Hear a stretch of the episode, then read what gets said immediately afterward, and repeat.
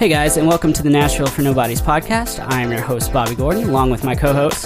Kyle Thurkey, and we're going to be talking about the Nashville music scene and the ins and outs of Lower Broadway and a bunch of other random stuff that comes to mind.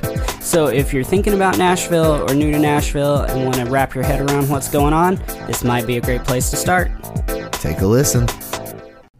What's going on, everybody? It's Kyle Thurkey from Nashville for Nobodies. And Bobby Gordon, and just Bobby Gordon. And nobody else. It's just the two of us today. Recently, we've had a lot of people that have reached out to us that want to be on the podcast, and we have booked them, and things have come up last minute, so they haven't been able to show up. And so Bobby and I just said, screw it. We're just going to do one with the two of us because we don't get to sit our, sit around a lot, just the two of us, and talk and hang out anymore. So we're gonna do that today. And it just so happens the Nashville music scene blew the fuck up. yeah, like just kaboom. So we have a lot to Yeah, there's to there's a lot about. that has happened in these last couple of weeks and um, definitely some talking points. Uh, those of y'all that n- live in town, you know what's going on. Those of y'all that don't live in town, you're gonna learn a lot during this episode today. Um, so hang tight and enjoy the ride. But before we get into those talking points, um, there's actually not an episode out talking about Bobby and Bobby's life and his journey and how he got here. It's just kind of been pieced together through him interviewing other people. So today we're going to turn it around and I'm going to interview him. Yay. And we're going to hear his story. And um, I'm quite excited because even though Bobby is one of my best friends in town, I still, not even in town, just in general, you are one of my best friends in general. my but- heart. um, I still don't know your entire backstory, um, so I definitely want to hear it. It can get weird. I'm I'm sure it can. So speaking of, we know this podcast likes to get weird, and let's go ahead and start with you. That was my knuckles. if anybody heard that, I was not expecting them to pop that loud. uh, anyways, This is our day. here's Bobby. Everybody, Bobby. yes. Tell the people who you are, where you're from, how you got here, why you're here, and how you ended up doing this podcast. Man, that's that's that's a long, confusing a story. long journey. So I started in Possum Trot, Kentucky.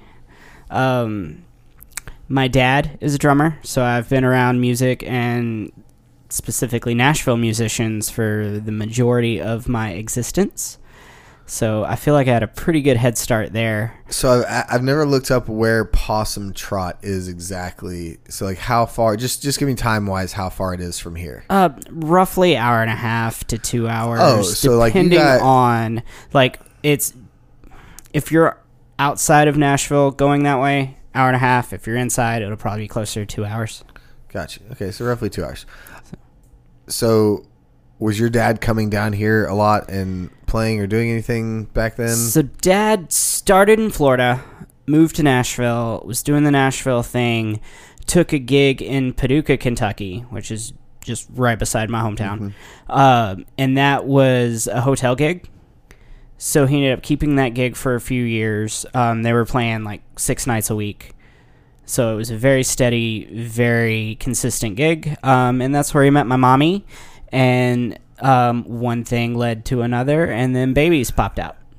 and then we have Bobby. Yes. So, but he would bring in musicians from Nashville all the time when they needed somebody in the bands up there and vice versa. And so I got to meet a lot of Nashville guys and jam with them growing up, and that was a lot of fun. Sidebar question. Yes. So I've never actually asked you this. So, is your given name Bobby or is it Robert? Or It's Robert. It's Robert. Okay. But I'm like little, and Robert seems like such a masculine man name, and So you're like, Bobby seems Bobby." very more fitting for Damn it, Bobby. me and my personality. It's fair. Yeah, I I I would ha- I think I would have a hard time calling you Robert. Yeah, I would. yep. Nobody has ever called me Robert. Uh,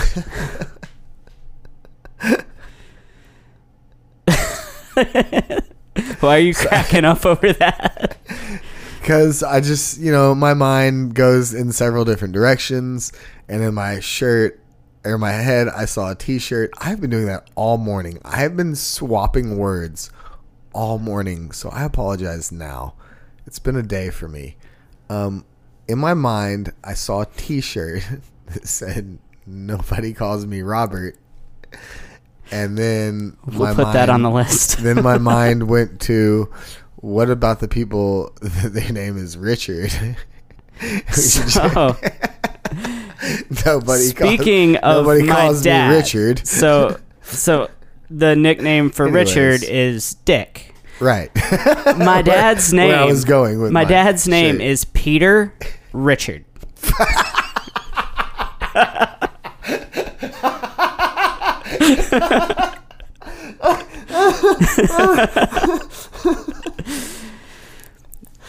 oh my god. Yep, that's my daddy.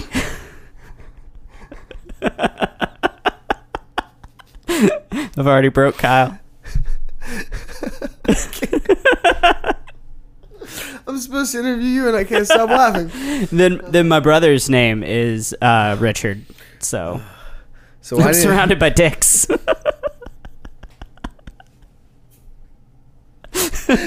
all the things I want to say right now and I really can't because I'm not sure who listens anymore. Oh my god. uh anyways, um so Bobby's surrounded by a bunch of dicks. and, uh, so Good stuff. continue Good your stuff. story. I don't, I don't know where I was so, going. I'm so glad I asked that question now. um, so yeah, You yeah, would have never got all of this. dad being a drummer is of course how I got on stage. Um, he would let me sit in anytime that he was playing someplace that I was allowed to go. Um, which that was a fun story so what was too. what was the uh my words do not want to work today. I, I'm like trying to get words out. To, um, how young were you when you first started going into, or you first sat in w- with your dad? First before thing your was, dad? I was probably like mm, maybe nine or ten. That's pretty cool. Um, I'd say, man, that's. Ooh, I'd be scared at that age. I was. I'm pretty sure it was like fifth or sixth grade. So, how old were you when you actually started playing drums? That's the funny part of this story. So I went with awesome. dad to a gig, and Daryl Clinton, who's been around since I was a baby, he's my uncle Daryl. Um, he made the joke, "When you gonna get up and play drums?" And I said, "Whenever." And dad was like, "Okay, well you you learn to play, and then we'll get you up." And the next weekend, I went to one of Dad's gigs, and Daryl was there, and I got up and played a song, and my daddy cried like a little baby. so awesome. I was playing drums for officially a week, and then got up on stage and played. That's pretty cool. That's pretty cool. No, mine was a lot longer than that. Mine was a couple months, but And then it just kind of, anytime Dad would play, I would go and then set in, and it would be one song, and then it would be two songs, and then it'd be half the set, and then I'd start filling in for Dad, and then when Dad moved to Florida, I took his spot in his band, and when did you start? Like, how old were you when you started, quote unquote, filling in for your dad? um, I think the first time I did a full gig for my dad, I was probably fourteen or fifteen. Okay, and then when did he leave and you took over that spot? Um, that was probably around eighteen, Okay. probably and you 18, were 19, something like that. you were a band nerd, right? You, you Oh yeah, yep. Marching band was marching life. hmm I was not in marching band in high school. In high school, I dropped out of uh, football and all sports, all extracurriculars completely. I wanted to do jazz band, but they nixed our jazz band because there Oh, lovely. weren't enough people that were signing up for it. So that kind of sucked. Um, outside of that, I didn't do anything in, in school, but everybody that I hung out with was a band nerd, drill team, something of that nature, surrounded by that. So You're also right. If it wasn't for marching band, I would have not got out of high school. Like, I hated high school so much. I was bullied. Uh, it was awful, awful experience. So if it wasn't for marching band, I would have never gone to class. High school was terrible. I'd have dropped out. High school it was was terrible. awful. I, I- yeah, high school was terrible.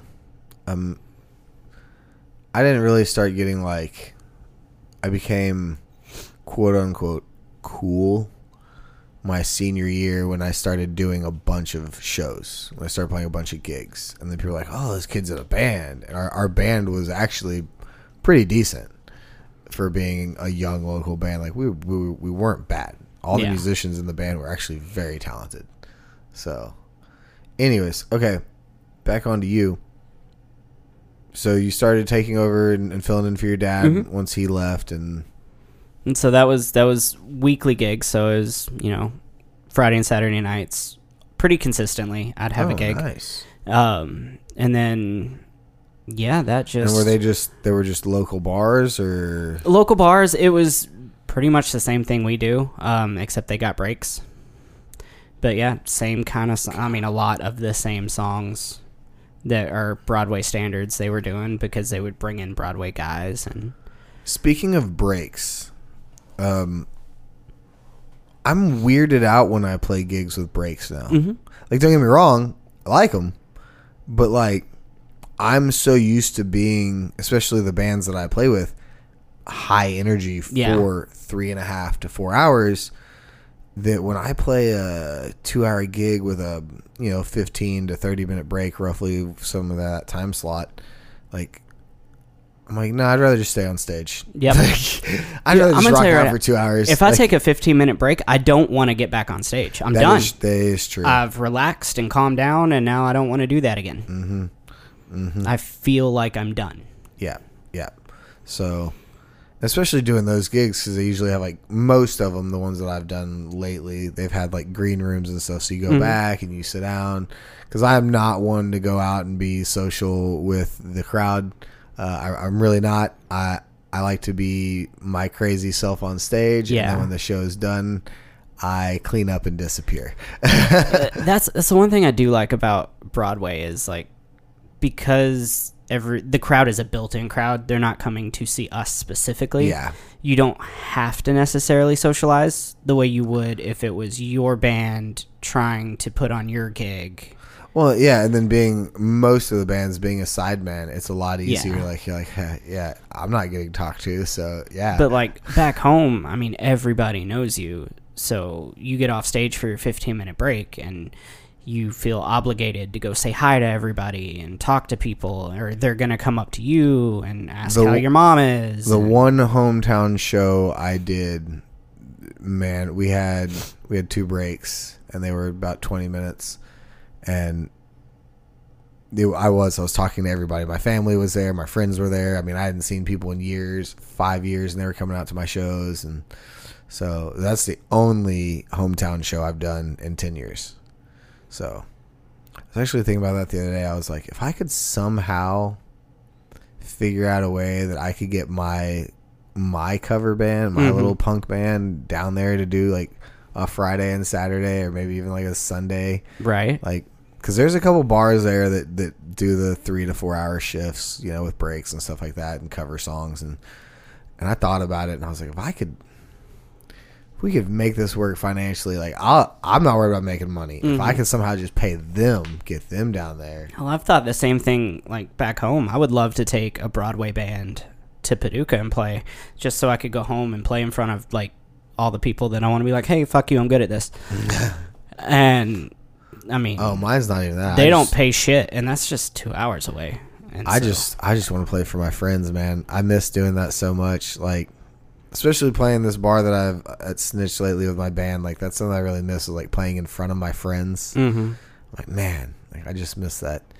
So I don't know. I've never like all my friends from pretty much like post high school on have been my bandmates, Yeah, minus like a couple.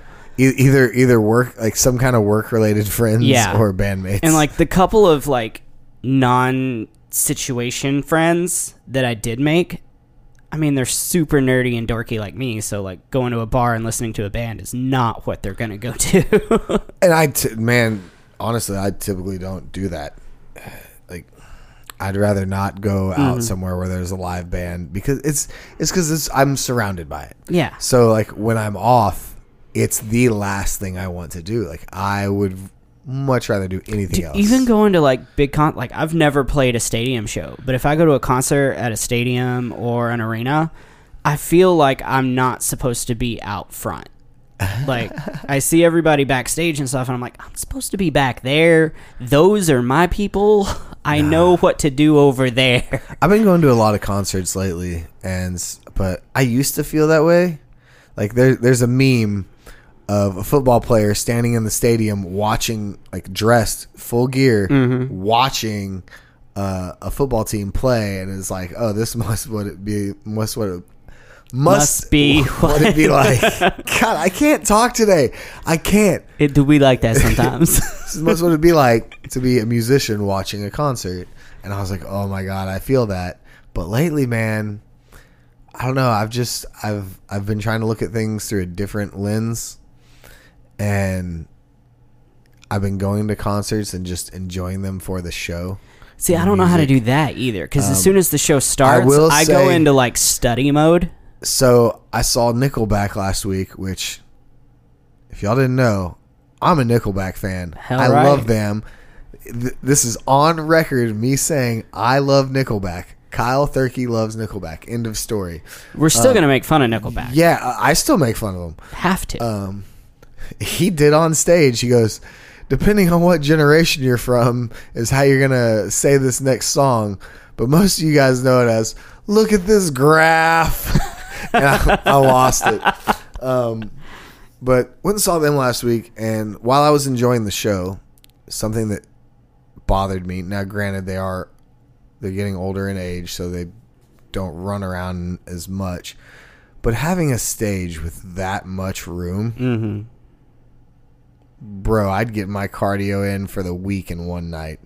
Like, I I just feel they could have really utilized the stage more when they were just staying at their Yeah. microphones. Now, granted, the guitar player and Chad sing a whole lot, and when Chad wasn't singing, he was running out and rocking out. But like, I just I was like, man, that was the, that was the only like That's literally criticism the thought I top had. reason I want to learn to play bass well enough to get bass gigs is because I am so tired of being stuck in a spot. Yep, I hate it. You are man, and like Like I complain about it sometimes. Like I'm not literally stuck. You're literally stuck. and and I mean I love being a showman and if I could get good enough at bass to where I didn't have to think so much about playing, I could be a hell of a showman. And that would be so fun. It yeah, it is. I mean, I try playing drum, like I'm doing stick flips and like I'm trying to be animated, but like so so the second somebody runs across the stage, nobody's looking at me anymore. Monday at our gig with Todd, um, somebody requested a song. I don't remember which song it was. Um, but it was a song that I sing, and uh, I, a couple songs before that, I was down in the crowd rocking out with them, and I came up and I was singing the song, and Todd decided to go down there and rock out with the crowd, and he came back. He goes, "Dang, Kyle, now I see why you do this. They're fun to hang out with down there." I was like, "Yeah, it's a whole nother experience when you get to get off stage and just like."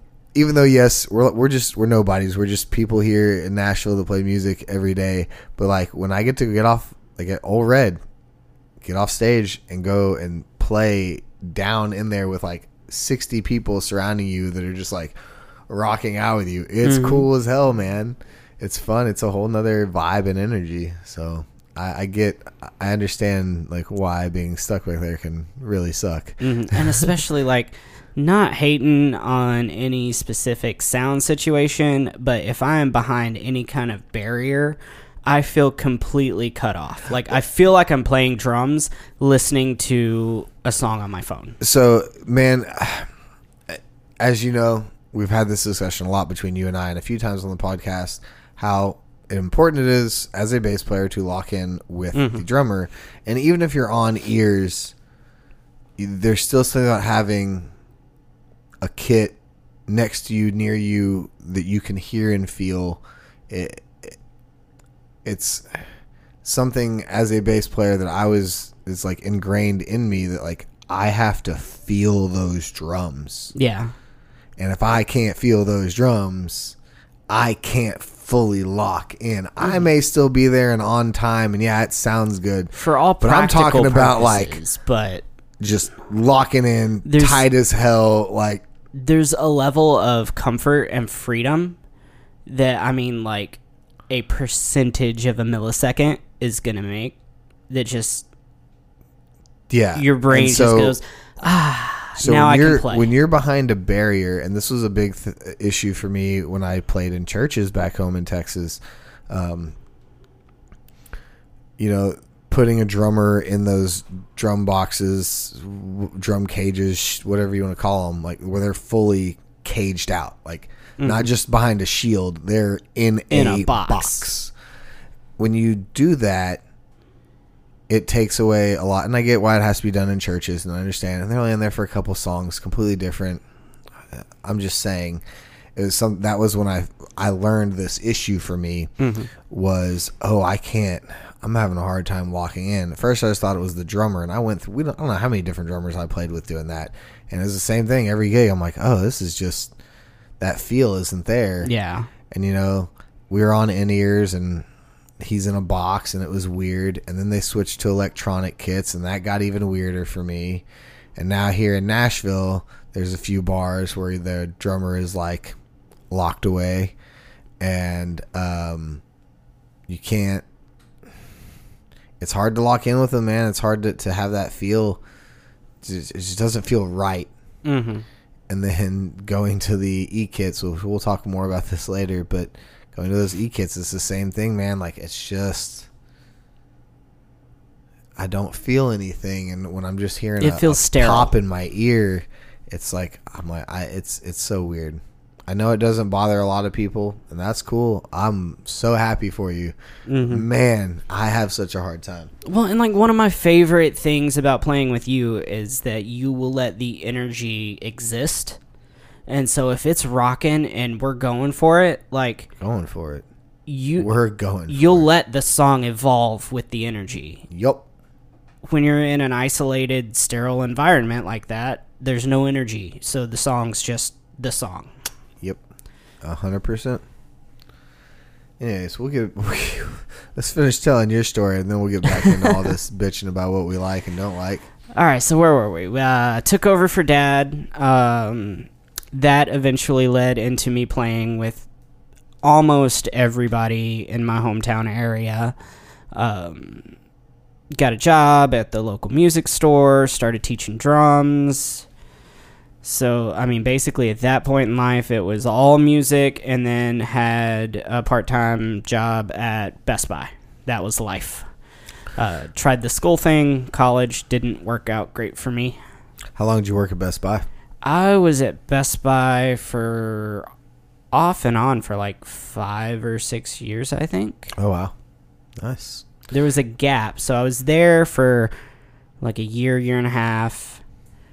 Had to quit because management sucked, and then got hired by great management at the Best Buy Mobile, and I was there for uh, probably like at least a solid two, three years, maybe a little longer, and then that's when I moved and even did a few shifts back there after I moved to Nashville, just because I was still on on their list and stuff. So if somebody called out or whatever, or they had a, like a pop up shift or something, I'd get a call. So that was cool.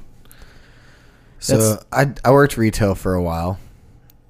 Um, I I started doing it when I was 16, and then had a couple retail jobs here and there. But I was at one of my former places of employment, um, just this last weekend getting some stuff. I still shop there. Still, I'm, I'm not gonna say the store name because I'm gonna say some things that. anyways, um, I was there and they were there was a manager. I'm assuming walking around with some new employees, kind of like doing a rundown of things, and just how he was talking to them and presenting himself and how serious he took this hourly job Can't do it. And I just like it, it was his life, and I was like, wow, I'm so glad I got out of that. I'm so glad I got away from any kind of lifestyle close to that. I'm so grateful for what I do because I would never be able to work with or for Yep. somebody like that dude ever again. And most of the people I worked with in retail were just like that. Took Yep. their job way too serious when you literally can walk out of that store and go across the street to the next one and get hired there right on the spot. Yep. So like the The only reason I kept the Best Buy my old job was well, we all got to pay bills. our store manager was the manager you want. Like Yeah. the perfect like if corporate was like do some stupid shit, she'd be like that's some stupid shit. We're not doing it. Yeah. And our store made a shit ton of money, so like what are they going to say? Yeah. but I, no, I left this company when it was being right after it had gotten sold from being a private company, family owned private company to corporate America, to a big business, and they started doing all these changes, and I was like, I'm so glad I'm out the door. I'm Right. so glad I'm out the door. It was the same thing. We I had some really cool managers and store directors that were awesome. That like didn't put up with stuff and like was, they were just great to work for. Um, but it's also retail and it's a job, and we had to make money somehow because we weren't making money playing music back then like we are now. So I, um, I was that that's that's the one th- like me with quote unquote day jobs i can't keep my mouth shut so like i would say things to the manager that everybody wants to say Yeah. but nobody will say Yeah. because i don't know how to shut up apparently have you ever seen the movie Ted? Yes Okay, so you know how when he's in there at the grocery store trying to get a job, when, Uh-huh. Ted- when Ted's trying to get a job, and he's like, "I effed your sister," and like he's just like saying all these things to the manager, and the manager's like, "Everybody talk to me that way. You're hired." Like, Damn it. That I was Ted. I was saying maybe not quite that vulgar that's awesome explicit, but I was saying things. I question everything. Everybody knows that I have a problem with authority and I don't like the government. But same thing with corporate and retail jobs. It's like it's just a job, man. Like chill out. i'm fine with authority until i know that i'm smarter than they are and then i have a problem It's like- it's not that I, I don't have it like don't get me wrong. I respect police officers and and judges and people like people of true uh, quote unquote authority. I respect them, um, and I'll always be nice. And in the same sense But that I'm going to respect an MMA fighter if like he's right. stepping up to me. I'm like, hey dude, yeah. we cool. Yeah, ain't trying to get killed. yeah, we ain't trying to get killed. That's for sure. I've been this size my whole life. I know how to survive. Hey, you know, you're surviving. So matters. You are surviving. I my am. friend. Somehow we're we're doing this and surviving. Anyways, so you were at Best Buy. You did that for a while. So yeah, and then, I mean that was kind of life up until I got here with a few fun excursions. Um, so right after high school, I went to college and quit like two months in because I was like, I hate my life. My girlfriend that I thought I was gonna grow up and marry and be with forever broke up with me and started sleeping with some gnarly looking dude. So I was super depressed. And so I quit school and got a call to go do a tour. It was 48 states in 48 days oh, with yeah. a punk band This in is- a van. This is the one they are booking shows like during Yeah. the tour. Like yeah, it was. you only had But- shows booked like a week out, and you were booking shows on the road. Yep. So I was given absolutely zero fucking information on this thing before I agreed to it. So I was just like, yeah, so we're going to get together. We're going to learn these songs. We're going to put out an album. We're going to go on tour. It's going to be fantastic. This is how I'm going to get famous. And if you're a touring musician, being a touring musician and being a touring punk band are two completely different ideas. Yeah. They are not the same job. No. like being a touring musician is like a business and like you have a plan and a strategy. Being a touring punk band is guerrilla warfare. Um, as a former touring punk band, um, I can agree and attest to that 100%. It is, um, let's see how far we can make it on this $100. Yes. Yes. How, how much can we stretch this? Yep. So we we came to Nashville. We recorded I don't know like 10 songs or something like that. 10 songs that I had just learned and written drum parts for in the studio. So, no practice. There was like 2 days of practice. It was all thrown together last minute. Our guitarist was from Japan. He spoke almost no English.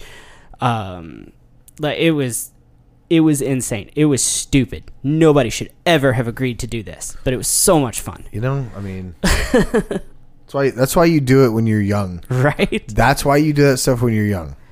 You're already broke anyways. But just to like paint this picture, we have Paint it away, Bob we Ross. have the CD. We hit the road. I am burning copies of the CD because that's what we're selling because we can't afford to have them professionally done. So we'll stop at like a library or a friend's house and use their printer, print off a whole bunch of little pictures, sliding them in the jewel cases, burning the CDs. We stop, we get a whole bunch of white shirts, the packets of white shirts from Walmart. We get cardboard, we cut out the name of the band, we spray paint them on you didn't even the buy shirts, stencils. You you cut out Cut out cardboard. See, we at least went and bought stencils Ah, and like cardboard. taped taped them together, put put paper and cardboard around the edges so there was no leaking. You know, ours looked semi professionally done. I use that term loosely. but yeah, no, we we get to the gig, play the gig. Any money we make goes into the gas tank to get to the next gig. Like it was hundred percent all the time. Like we were never knew what was going to happen from minute to minute. It's one of the most stressful experiences, but one of the coolest and liberating experiences mm-hmm. that I can describe that I've ever been through. Like, because you're truly figuring out like some real world life problems on your own, like with very little money and mm-hmm. very little time, and you've you're just gonna either s- you, you can go, okay, I can do this or I can't. Uh, that's the thing. That's what you learn And, is and that like you can do this. You'll learn if you're gonna throw in the towel or not. Oh yeah, hundred percent. But it changed. Like approaching the world in that kind of situation shows you that everything that you think is complete and total bullshit. Like it is non-existent. There Man. are no rules. You can just go figure it out because that's what we did. before I like really went back to college and pursued a degree and got a degree and graduated, um, I had toured, I had owned my own business and all this stuff. So then when I went to college and they were like telling us how the real world works and everything, I was like, "You're wrong. That's Yeah, not that's how any of this works." But no, the that and then the other lesson I learned is, and I don't mean this in like an ego sense, but if you present yourself like a rock star, people assume you're a rock star. that this is true. If This you is true. act like you're gonna get up and put on a hell of a show, and then you get up there and you're going through the motions, they assume you're putting on a hell of a show. Yeah, They will fall right in line yeah. we were god awful like horrible but we walked into every we had like matching clothes it was all like white and baby blue like suit and tie type stuff like we were a punk band. I mean, we, we, we kind of did the same thing with uh with my alt rock band with uh, Where Vegas Lies, man. We were like, I was usually in black jeans, but it was usually like suit pant, like some kind of like suit. but vest, you looked tie. the part. Yeah. And, and we would look the part and we would act the part.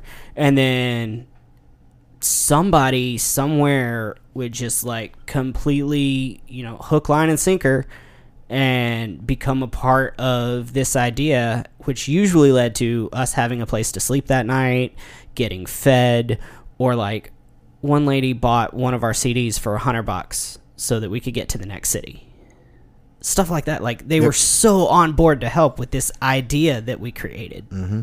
and we were awful. Yeah, but some people they just they see that they're like, okay, there's something in you. You're trying something. Like you have ambition. You're going after something. oh, it was ambitious. That's for sure. I mean, being being a musician, especially a touring musician of any sorts, is very ambitious. Mhm. Um, it's not again, and I when I say that there's a lot of people that, that cannot do what we do, not that what we do is hard. Like it's not like physically taxing. Like you know, it's not military work. not it's more so than some hard, other things. Yeah, but the lifestyle of it. yeah. It's it's it's a mental so trip. If you're not mentally okay with this, you will not be Yeah. okay. if you are not mentally okay with being unstable, and I, I don't I'm not talking about just mentally, I'm just talking about unstable in life in Mhm. general. This is not a lifestyle for you. Because we've said it before, some months are great, some months are terrible. Some years are amazing, some years you literally have to sell everything to survive. Mm-hmm. It's As much as I h- hate quoting songs sometimes, it's a crazy town. that Everybody plays and everybody sings, and it's one day they repo your truck, the next time they give you a million bucks. I haven't hit the million dollars yet, but you know, had a vehicle taken. I've I've never had a vehicle taken. no, so I'm kidding. I've. I've never actually had a vehicle taken, um, but I had I've had to sell quite a bit of stuff to survive. I, I'm lucky. I, I've never been in a situation where I had to sell things to survive. I've been in tight situations where I made the choice to sell some things, but I've never felt like I absolutely had to. Yeah, no, I was kind of screwed. I was being um, sued by Citibank slash Best Buy, and Nice. going and going through a divorce all at the same time. So, uh, Those divorces will screw you up too, man. um, you know, so had to had to sell some stuff. Had to refigure my life. You know, I was like coasting through life and I was doing okay, and a bunch of stuff happened. And I was like, well, I screwed my life up. Now I Yeah. gotta fix it. Moral of this story is everything's fine with being a musician. Don't get married. That's what screws you up. Everything else you, You can know- figure out. I, I've had this conversation with quite a few people. Is when I'm single, especially since I've been here and been a musician. When I'm single, I thrive, mm-hmm. and I'm I'm going to use the the word successful loosely here, but I'm I'm successful when I'm single. I thrive. Don't get me wrong. I'd love to find somebody to be in a relationship with and like go back down that road someday, but I just love being able to focus on me and Mhm. build my brand and character, and I, I love it. And I'm not focused on putting all my extra energy into something else. I'm putting everything into my brand. Yeah. And it's not it's not me being selfish. It's me literally like as a musician here in town. It, it's still a business, and people don't quite understand that. It's still a business, and you have to figure out how you're marketing yourself. Are you marketing yourself as your own brand, or are you marketing yourself as part of somebody else's brand? Right. And what I learned, what I had to do to survive, is I had to market myself as my own brand. And so that's what I've been working on these last three years is like really focusing on my own brand, and it's so far been been good.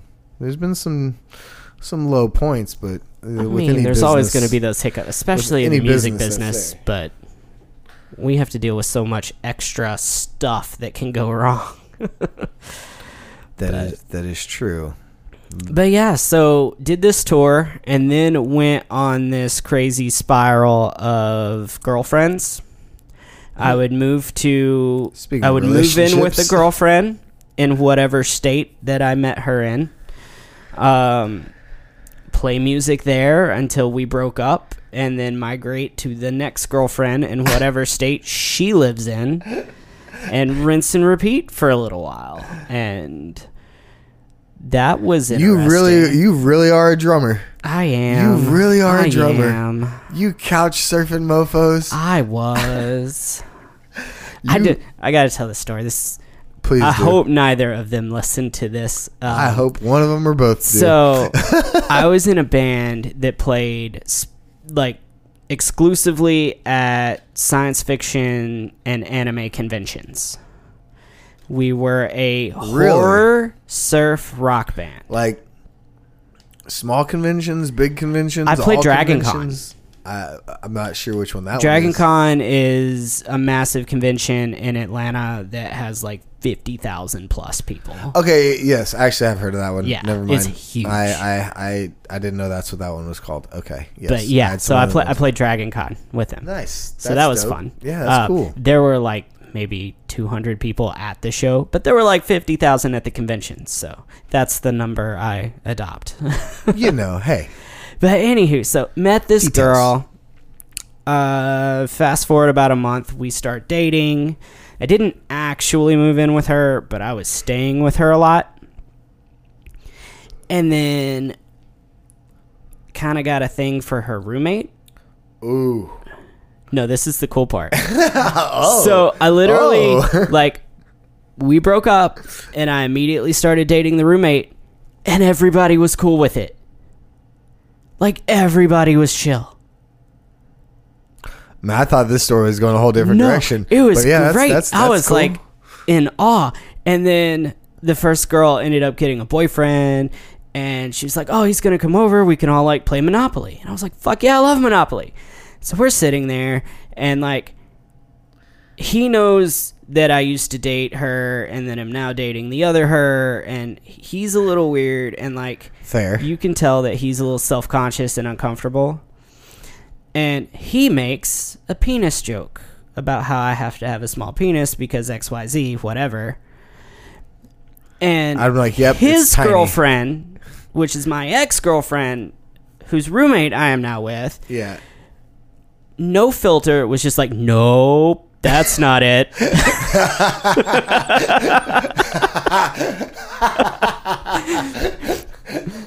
which I wasn't expect. I was just gonna go along with the joke because Yeah. I'm fine with that. I don't. I mean, I'm. I've been with both at this point, so I win. but yeah, and then things got real awkward, and he excused oh. himself pretty shortly after that. That's pretty amazing, actually. And I was like, That's- huh. If if my ex can, you know, on accident take up for me like that, I must be doing something right. but yeah, no, did the did the couch surfing slash girlfriend thing for a little while, and that's actually how I met my oldest daughter's mom. Oh, okay. And so we started dating. I was I was homeless for a little while in Mississippi.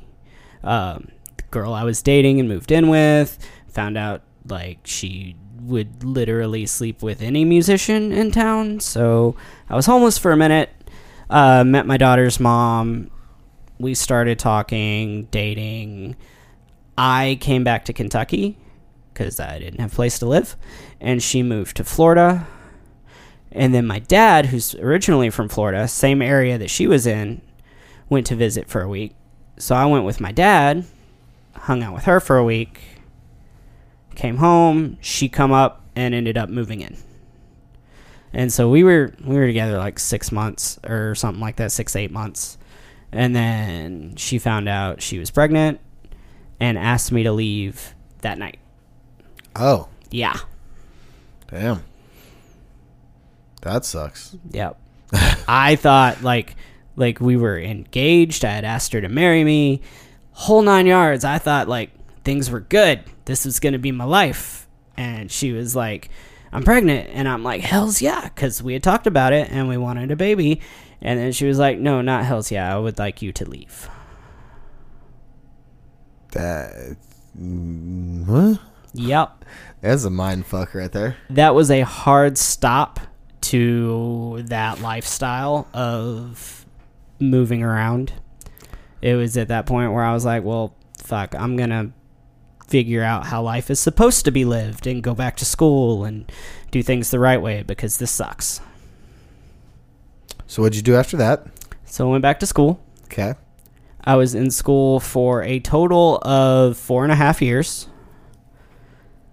Um, decided that I absolutely hate anything involved with networking computers. I thought that was going to be my thing. It is not.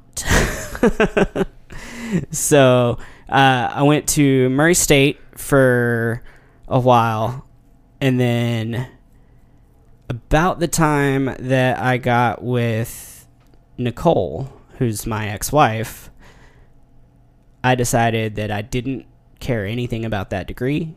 And I was like, I will transfer to the community college, finish like two or three classes, walk out with an associate's degree, and at least I've got something.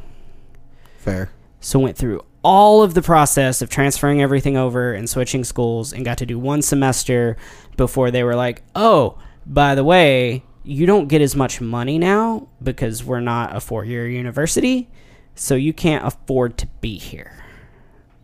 And so at that point I was just like, "Well, then I'm fucking done cuz I don't want to be here." Yep, that's fair. And then um, Nicole and I were together. Uh, we got married and moved to Nashville literally like the week after. It was two weeks after we got married. We moved to Nashville. And that was approximately six years ago. Nice. And that's uh, when you moved to Nashville. Is that when you started doing music here full time, or did, Yep. Okay. Um, I was already basically doing music, quote unquote, full time. That was my job. But I, I wasn't mean, I meant here. I meant here in and Nashville. then when I moved here, I got lucky to get pulled in on a couple sub gig sub gigs pretty early that led to full time spots. So yep, I pretty much just walked into gigs. And so now that I'm not just getting gigs, I don't really I'm uncomfortable. I've never had to try. they were just given to me and now I don't know what to do with myself. Do you think that's uh, just because of like the turnover rate here in town of how many like newer people are coming here Yeah, compared it- to how many older people are here? Because it, it seems to me like a lot of the people that have been here for, and this is myself included, like people that have been here for more than like eight years, Mhm. they've trying to figure out okay, do we want full time gigs here or full time gigs here, and Yeah. you either go like the touring route or you find some steady stuff on Broadway, and that's the route. If being full time musicians, or I mean, there's the guys that do studio work too. Don't let me leave them out too. Oh, we don't we don't associate with them because they're better than us they are better than us a lot. way better. That's why they're in the studios. Right. But like you know, for me, it's that's what I've done. I I have set gigs, so I don't Mm. have to find gigs. And no, I do pick up some here and there because I do like to play in with new groups and new people. And Yeah. I try to pick things up and help people out. Um, you know, uh, I've had a couple people that hit, Dominique hit me up last week, and I did some gigs for her. Chelsea hit me up last minute on Sunday. I played for her. You know, I'll do that here and there. Um, uh, Chaz Kincaid, she hit me up. I'm playing with her this coming up weekend, which those are not my regular gigs. but Right. If they need me and I'm available, absolutely, I'll do it. Um, I, I definitely feel that that's how it is. Is there's a lot of the older groups they have their set stuff and that's it, Mhm. and now you have all these new younger guys that are trying to fill in those spots. Yep. That are that are not set, or fill in those spots when they need when people call out. So And with me, it was kind of this perfect storm of I started playing full time with two different people. And so my schedule was pretty booked. Like I was getting between 10 and 15 gigs a week. yeah, And so I would do fill in gigs, but I primarily only played with the two groups. And so I didn't meet everybody like I probably should have. And then on top of that, because I'm only playing with the two groups, like I know their songs, but I didn't learn everybody else's stuff because I didn't play with them. Can can we sidebar on that for Yeah, a second? absolutely. Um, man, so uh, this is something that actually I've been wanting to talk to you about a lot recently. Uh, rhythm sections, Mm-hmm. drummers, bass players. We have to know so many songs Yes. because guitar players, for the most part, I'm not speaking for all of you because I know there's a lot of you that play with anybody and everybody, but um, for the most part, everybody has their specific genre, their specific style Yeah. of what they play, and they pretty much stick to that and that set list, and they'll veer off a little bit here and there. But I feel like bass players and drummers that we have to know fucking everything. Yeah, we're not allowed to be stylistic. Yeah, like I, uh, yes, I have my punk band, and I I look like a full on punk as I walk down the street. But like majority of the stuff I play is country, Right. You know, and, but like, yeah, we have to know so much, and so like filling in with Chelsea this last week, and I was talking to her about that. I was like, look, I know a lot of songs. Like you do a lot of like the '70s and '80s rock. That's not my forte. Right. 90s and 2000s, I got you covered. Let's go. Any earlier than that, I only know bits and pieces from what I've picked up over these last years because it's just not what I listen to, and it's not what I spend the most time learning because I don't get those gigs that much. Mm-hmm. Thankfully, on the two gigs that I've had with people that play that stuff, we've done a lot of newer things, and I think it's just because when you have a sub, you just kind of go with like the flow instead of like Yeah. doing the stuff you want to do. Well, Plus, we got a lot of requests. Another concept that I don't think people think about is if you're playing a lead instrument, like you need to be familiar with the lead line of the song. Familiar. Like you can fudge it all day long, but if you can hum the song, you're probably okay. Yeah. With us, we don't have a oh you can hum the song. Like we have a whole idea of fill that if we play something different and fudge it, the song isn't the same song. It doesn't feel the same. If if a guitar player, for again, very generic here, very broad, but if a guitar player doesn't know the exact lead line, but you you, you said you can hum it, you can get mm-hmm. through it. People are gonna follow. Right. If I hit wrong notes in a song, people know. People know. Everyone knows. Yeah. It's or like it's not subtle. even if you're on the right notes, if you're playing a different rhythm, the whole song feels different. Yeah, if if if you're playing uh, just So if you're supposed to be doing like these long open notes and you're playing short staccato 16th notes, it's a different fucking song. yeah, or like a train beat compared to like Mm-hmm. doing stuff on the hi hats and yeah, it one hundred percent. Yeah, And we then have to know so many songs. So what I was getting at is for all of you artists and uh, guitar players and stuff that listen to us, and you hire either one of us or any other bass player or drummer. Um, if it's stuff that's out of our normal wheelhouse, we'll do whatever we can to get through it. But we apologize. Like, I'm sorry if we don't know the songs perfectly. We're filling yeah. in for your gig. We're doing the best we can. Um, there's some stuff that I can nail amazing. There's a lot of stuff I'm just like I just never played it. So this is just me apologizing. Like- I know a lot of songs. I don't know every song. Also, going piggyback off this, I hear a lot of people use the term "I'm not a jukebox." Okay, we have to stop saying that on stage. you know why? Because that's exactly what the fuck we are. You know why? Because a jukebox only has select songs. Right. It does not have every single song. It is not Spotify. It is not Apple Music. It's not iTunes, any of that. So if you're you can say that on stage, it's okay. But Yeah. stop saying it in the fact of we don't know every song. No, we're a jukebox. We only have select songs. Not, Right. I'm a jukebox. I don't know every song. That's not how they work. Sorry, I, I I've heard it a lot lately, and I just had to rant. and we are open to try things. If we even think that we can do it, we are open. I'm not scared. Like I'll fuck up a song. I don't care. Uh, I You've- you've I heard me fuck up how flat many out. songs? I will flat out tell you, dude. I don't know this. Do you think I can get through it? Because I'm gonna try.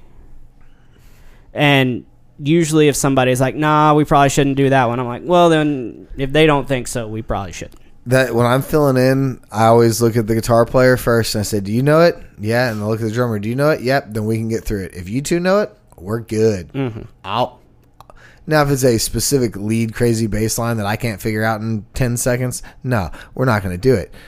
But Like the dude today asking for Rush, not happening. yeah, No. I'm. those are specific parts. Yeah, I, we can't, can't, fudge, fudge through that in any way, shape, or form. And I've never attempted to play a Rush song a day in my life because I'm not that good, nor do I like it. Um, Yeah, I, I've never been. I fan, think I think they're all fantastic musicians. I'll say that. Music's not for me. same. But no, um, kind of to shift, but still Shift. piggybacking off the same idea. Um, I got to play with our buddy Kenny all weekend this last weekend. Yeah, how'd so that, that was super fun. Um, he does a lot of the punk stuff and the rock stuff that I don't know. Yeah, I And- learn that shit. Dude is like amazing at walking me through a song. Yeah, Yeah. I've seen. You know, I I seen him do felt so comfortable playing songs I've never played before just because he was like, "All right, halftime right here, go." And I was like, "Cool, I got this." And then like he'd be I don't know, just everything he did, every everything he did to communicate, I understood and was spot on and I didn't have any questions or reservations about the next part. It just it fit. And he was super supportive and so I just shout out to him on just being a genuinely great dude to play with. I so we follow um, on Friday nights. My band Clever Alibis follows his band Your Love. They play six to ten. We come in ten to close, and there was might even been last week. I don't remember which week it was. They kind of run together. There was one week that I saw him like singing the song, and he's like with the other hand telling the drummer what to do. Keeps playing, singing the song, and then again triggers the drummer, tells him what to do. And it's not very often you see lead players that do that and like can still hold their composure while Oh, hold the show. So that's that is that's And very speaking impressive. of 'Cause Your I, Love- I I can't do that. I as as a as a front band for my band, uh mm, nope, I couldn't get you through Right. it. I always have to tell the guitar player, "Hey, help him out." Like either listen to the song real fast or help him out. Like I, I can't help you. Right.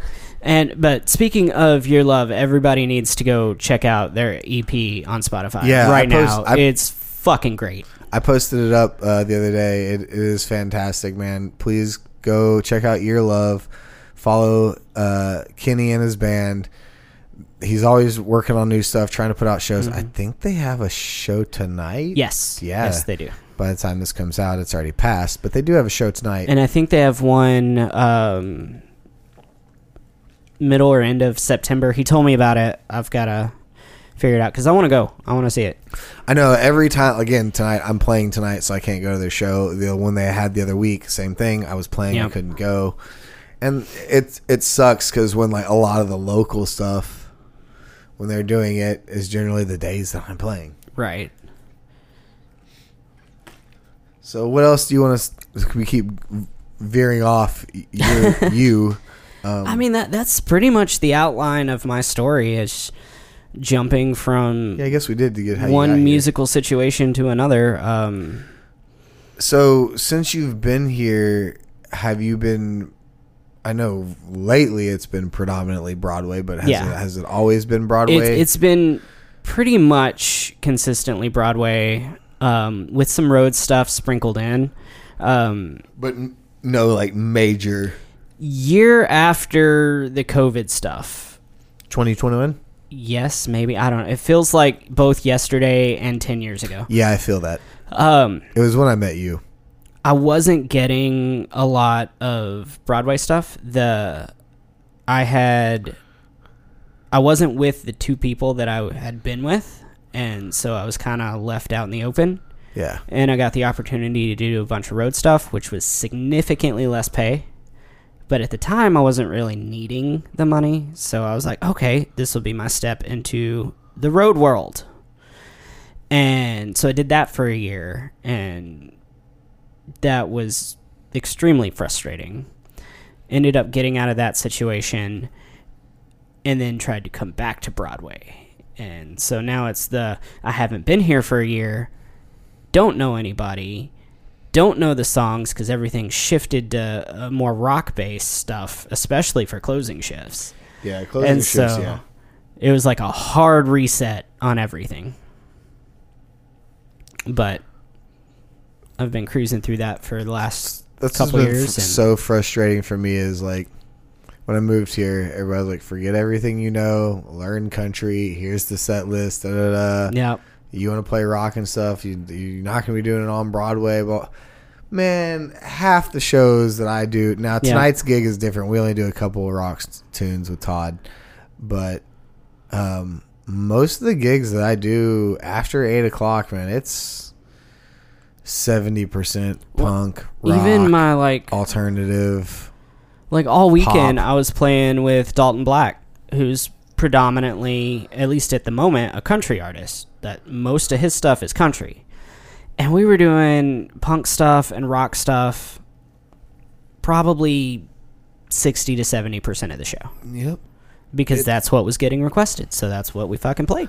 no. Now I'm like going back having to like relearn all this stuff or learn it. It's like I forget how many freaking good bangers there are. Right. So good. But yeah, no, that's that's pretty much my story. I have always been in a musical situation, and it usually tends to change when something in my romantic life changes, which this was not really any different. The whole divorce situation threw me for a loop, and hard reset there. So here I am. Well, if you're smart, divorce will teach you something. Yep, don't get married. There's no winning. so, well, now that we got your story in, let's let's talk about some shit that's been going on in town. Ooh, Um, that's a big topic. uh, one of the big topics that is um, it's not really spoken about publicly, but is definitely spoken amongst us musicians here in town. Mostly drummers and bass players, guitar players and singers don't really seem to care. Actually, they seem to love them. I personally hate them. We're about to find out Bobby's feelings because he sometimes has to play them. I'm talking about e kits, electronic drum kits. These oh. things that they are putting in these venues because they're trying to make these venues restaurants and they're trying to make us background noise, not honky tonks. Honky tonks are loud, they're obnoxious, it's live music, it's Yep. jokes, it's inappropriateness constantly. There's alcohol, there's talks of drugs and women and men and dogs and trucks and everything else you can think of. Tornadoes, bicycles, cows. I'm just naming things at this point. I don't know. But they're turning a lot of these places into restaurants and the bands are they're trying to control the band volume completely. So there's no stage monitors, there's no amps allowed on stage. Some of them will let guitar players bring in amps, but they do not let them turn them up very loud at all. And it's just I personally feel when that happens and we're using these electronic kits and no stage volume whatsoever some of the sound guys are great and they know what they're doing. Some of them don't have a damn clue. It and most of the ones I've talked to, they they tell you that their hands are tied. yeah oh they i have- know. It's it's they their can't do job. anything there's to fix nothing they can do about it. I, I get it. It's not the the sound guy didn't make that decision. Right. they're just hired there as contractors like we are you know? Yeah. so like I, I get that. Some of them i think might be employees but for the most part they're contracted like we are. Um so i get it but i've just decided that unless i'm really in a pinch and i need the money i need the gigs i'm not taking those gigs anymore i can't do it man like I, I feel that. come come at me. I've had a few people come at me about it already because I've been a little public about it, and that's fine. But like we all have what we liked. I talked about it earlier on this episode. Like to me, I can't I can't lock in with the drummer. I can't connect with them in the way that I feel that I need to. Uh, it, I don't feel that the sound is there. No, they don't sound like real drums at all. None of them. You can't convince me that they do. They don't. I mean, even don't. even on a sound quality s- spectrum, they are not. The sound quality is not up to recorded quality. And they're not. The upkeep isn't there. They're not taken care of. Dude. They're beaten on for 12 to 15 hours a day. They're not taken care of. Half the time, a trigger's broken, a cable's broken. The sound guys, Way more than half the time. it's it's yeah. It, the sound guys, they only know like where things are supposed to be plugged in. They don't know how to like fix those things. Like they're Right. they're little computers. Like it's not a, it's not like you go in and solder and fix real easily. Like it's a little computer and parts have to be replaced. And Yep. then like the other day, I was playing at one, and the drummer was doing. He did drum rolls, snare rolls, and then he was doing a train beat, and the trigger was only picking up one hit at a time. Mhm. So in Chattahoochee, instead of getting that train beat at the beginning, the it was pop, pop, pop. But he's playing. I'm watching him play it. Yep.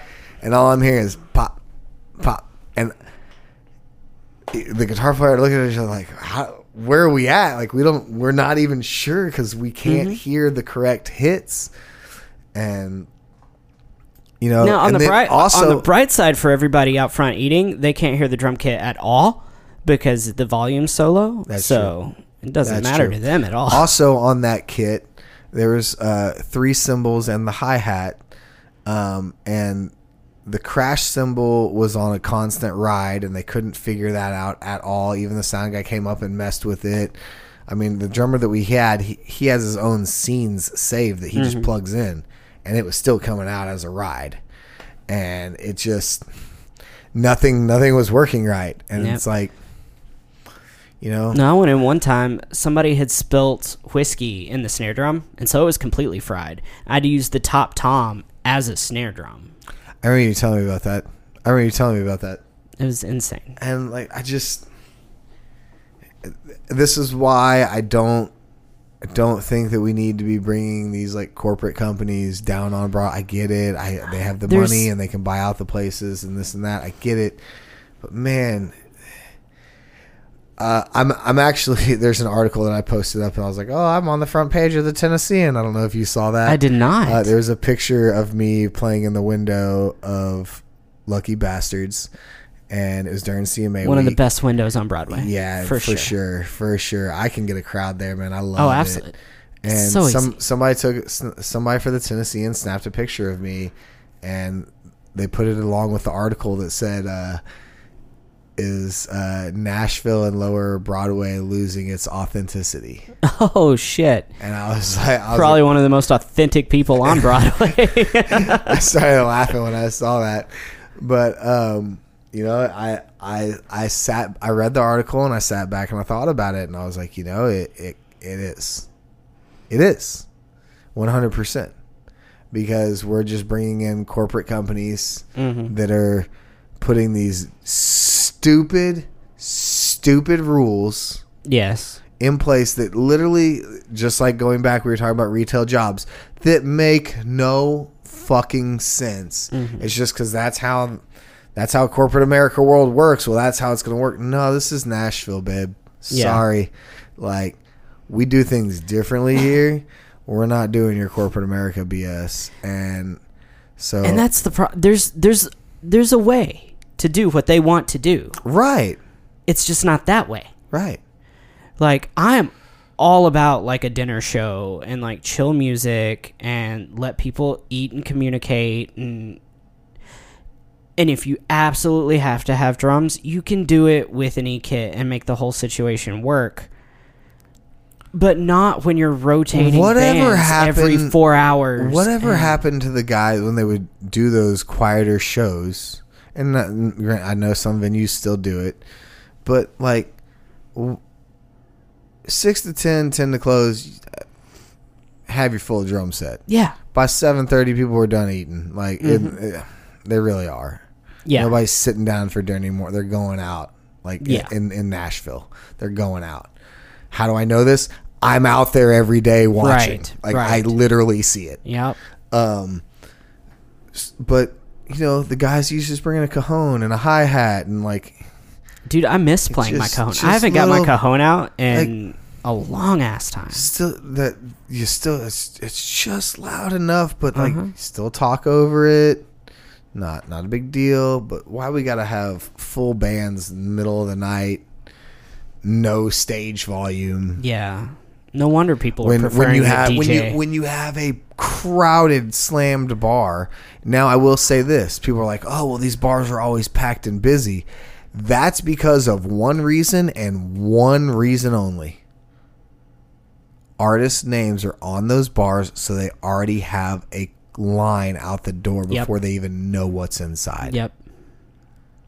Their own. If you didn't have that artist name on that bar, nobody would be in those bars.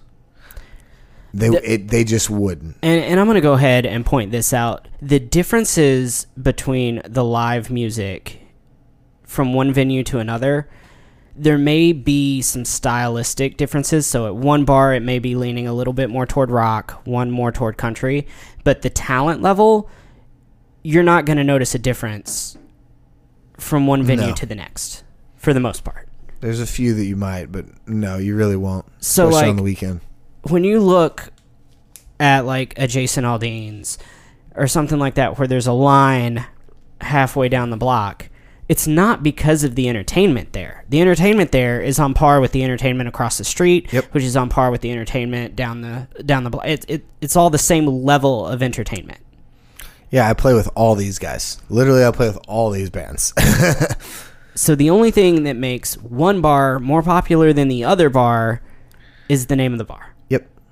And I'm telling you, if if you were to and so like Tequila Cowboy, nobody knows until they go into it and they read the menu that Tequila Cowboy is Tequila Cowboy. Mm-hmm. Yeah. They think that's Jason Aldean's Yeah. because it says Jason Aldean's above it. That's because Jason Aldean's is upstairs above the building. But it's the same thing. but it's the same building, and it it's the same building, same company. Oh, oh, by the way, it's the same sound guy.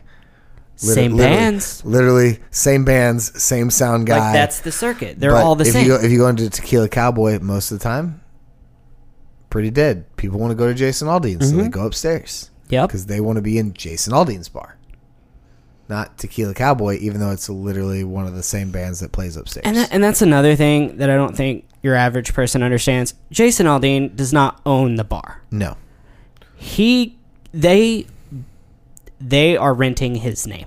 yes, He may have a couple of little stipulations and a couple of little things, but it's it's a corporate restaurant.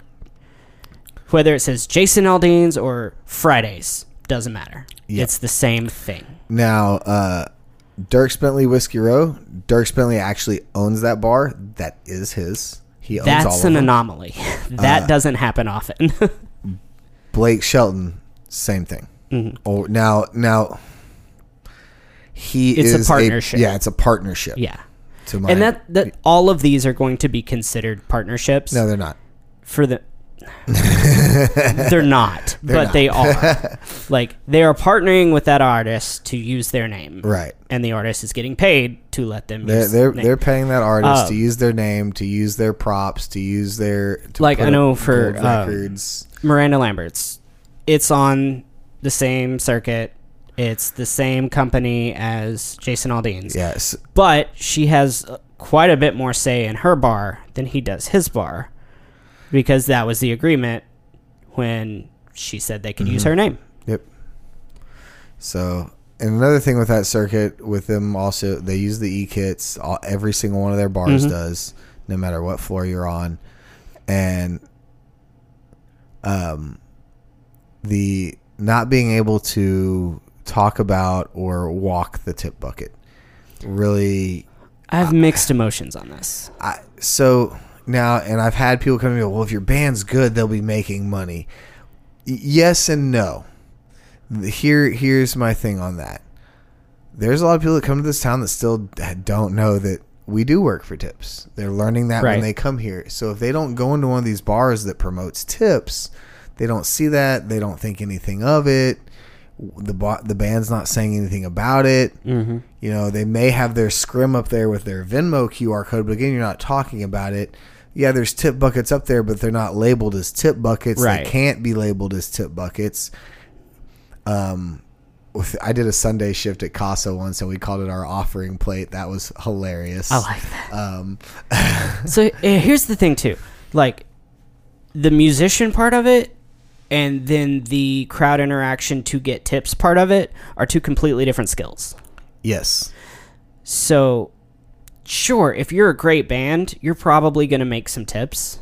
But if you're a great band and you have that interaction with the crowd, you can make so much money. Well, and for me, a lot of my interaction with crowds is either like joking around about the songs and the music, or it's money based, money mm-hmm. driven speeches. So, and that was how I was taught 8 years ago. The first time I ever stepped on, you know, Broadway. Even before, even before I stepped on a Broadway, watching these bands, that's what I saw them do was Yeah. pushing the tip bucket. Because yeah, that's where we truly make our money. It is. Are there base pays on the gigs? Yes. Are they very high? No. The TC circuit, can they be high? Yes, but they also don't let you push a tip and that, bucket. that's the thing. So, I'll, I'll put it this way: on a Saturday night at TC, I made three hundred and one dollars Mhm. on a two hundred dollar base yep, on a Saturday night. yep, Sunday night on a rooftop bar with a much much lower base. I almost du- literally I almost doubled that. Mm-hmm. and that's that's the that's the And the I had the time of my life on Sunday and Saturday. I literally was miserable the whole gig. If you're working if you're working on the TC circuit Monday, Tuesday, Wednesday, Thursday, two to six, it's great because you're Oh, gonna make a couple hundred dollars, I'm sure. and that's fantastic. But the high dollar shifts, they're they're cutting your legs out from under you. Yeah. And like, I, I will say, like, Not to say you can't make high dollar there; it's just a lot harder. yeah, it is. You really, you really have to offer something. You can't be a thrown together band. You have to be a band that like j- that works together all the time. Super tight, You, have you, have got different material. Because I've been with some of those bands where I just filled in and they have a show and they're doing their thing and yeah, we've made great money. And then I've been in with the fill-in bands where it's a different band member, Mm-hmm. you know, from the nights before and people don't know what they're doing. Oh, another thing is this this doesn't really have to do with any circuit. This is just musicians in general. Since I'm talking about fill-ins and subs, artists, bands, whoever the hell is leading the show, have a fucking set list. Mm-hmm. You don't have to follow it. No, You don't have to follow it. You don't have to follow it at all. But have a fucking set list. So you're not sitting there going, well, what song are we going to play next? I can't think of You one. can look at the list and pick one. Yep. Or you can follow it in order so you, you just, it's a nice, smooth show. I don't know. But. But sitting there and turning around, oh, what do you, what do we? You pick a song. You pick a song. What you pick? No, no. If you're the fucking artist and the band leader, you should have a set list and you should pick a song. You, if there's not a request and it's busy, you should already have the next song or two that you're ready Yeah. to do. Yeah. Like I, it still blows my mind, especially people that are like have been here for as long or longer than I have, mm-hmm. that just like to go up there blindly. Now there's some people that go up there and no, they don't have a set list on their phone or maybe they do in their head, and they go down that and that's great and they do awesome. But I can't tell you how many people I've played with lately where they just turn around and they're like, I don't, I don't know what to do, and they Right. they go into this panic mode, and when they go into panic mode, then they start getting snippy with players. Mm-hmm. When all we're trying to do is figure out what the fuck you want to do. Yeah. Like so, if you're one of, the, no, I'm gonna say no. From here, like y'all just that's what y'all need to do. And I do like, it for- I I'm do it- I do it for my band. I'm band. fine if they turn and they're like, "Hey, what do y'all want to do?" You don't got an answer? Cool. Now, All right, again- let's play this. Th- Now, Done. Now the morning shift, like with Noah, again, it's it's That's a different, different. vibe. Two to six is kind of a different vibe, a little more open, loose show. But again, your But six to night tens, show, tens to close. like- when when you're not getting request after request after request, or you can't do request if you're playing the TC circuit and you can't do that, have a fucking set list. Mm-hmm. Like it's not that hard. To put together sixty to seventy-five songs, I've even seen a couple 70 guys- songs will get you through four hours. Oh, I absolutely. promise you. I've even seen a couple of guys have their set list at the front of the stage. So if somebody makes a request and like, oh, we don't have that one, here's our set list. Is there anything here you would like to hear? Mm-hmm. Boom, guaranteed to know it. Michaela, she has that my set list thing Yep. that you can scan the QR code and it gives you a list of our songs and then you pick. And also, what's cool about that, guys, if you don't know about my set list, doing a little bit of free advertisement for them, you can also put the price of the song on Mm-hmm. there. And they can't request that song until they pay it. So just So there's your free bird. There's your one free bird. The next one will cost you. yep. Uh, This is why we need a camera so you can see me doing this. You don't know what I'm doing. I'm flicking everybody off. You can't see it. No, he's not because we are rated PG. Yeah, totally rated PG after I just dropped the F bomb like seven times in a row. 'cause- I'm doing good. I haven't said fuck more than nine times today. I love it how when I'm on stage and I've been cussing the whole night, and I, I've I've gotten better because like no no one wants to sit up there and listen to somebody say cuss words every other word. Right. Like it's not attractive. I know that, but every now and then I throw an f bomb in there. And I've, I've gotten a lot better about it, except for my Friday night shows. We go off on that one. It's just fun. It's it's a different vibe though. Uh, it's a punk show, um, but you know, every, everywhere else I've gotten a lot better. But I love when we get to um, uh, friends in low places and we'll get to the third verse.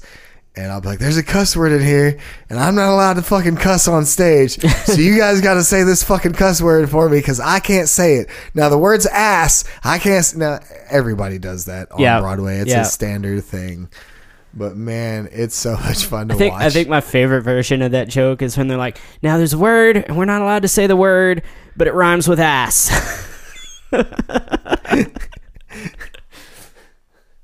it's not glass or class, but it rhymes with ass. oh, yeah. That's. it's good stuff. So, so, some of the stupid jokes are pretty funny. They are. Um, now, yeah, we hear them all the time. We say them all the time. We play the same songs all the time, so we're tired of them. But when there's people that they don't get this anywhere else, like you don't. You don't get the Nashville vibe, shows, feel anywhere else. There's no other city that compares to what we have, and we're blessed for it. But the jokes are still funny. They're still funny. The toasts are still funny. I don't care how many times we got to say them. They're still funny. and dude, I the even- changing lyrics of a song is always gonna crack me up. That's, Okay. Speaking of this circuit again, I got in trouble for changing the lyrics in My Own Worst Enemy and uh, All the Small Things. really, And, and there were no cuss words being said. really. Yes. That's- You know the lines. You know the lines that I say. That's and they're, stupid. Most people don't even realize it No, that I say that's it. the joke. That's the funny part. It's only the people that are really paying attention, which are very few, that catch what I say.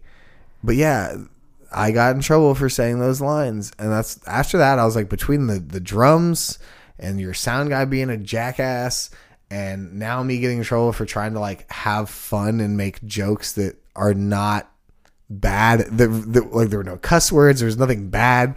Like it's it's twelve thirty at night. Come right. on. At this point, you're just sucking the life out of everything. Yeah, like, and dude, I'll tell you what, man. When we first got in there, the band before us, like, I watched the. I was in there for thirty minutes, and I watched the crowd rotate really fast in thirty minutes, mm-hmm.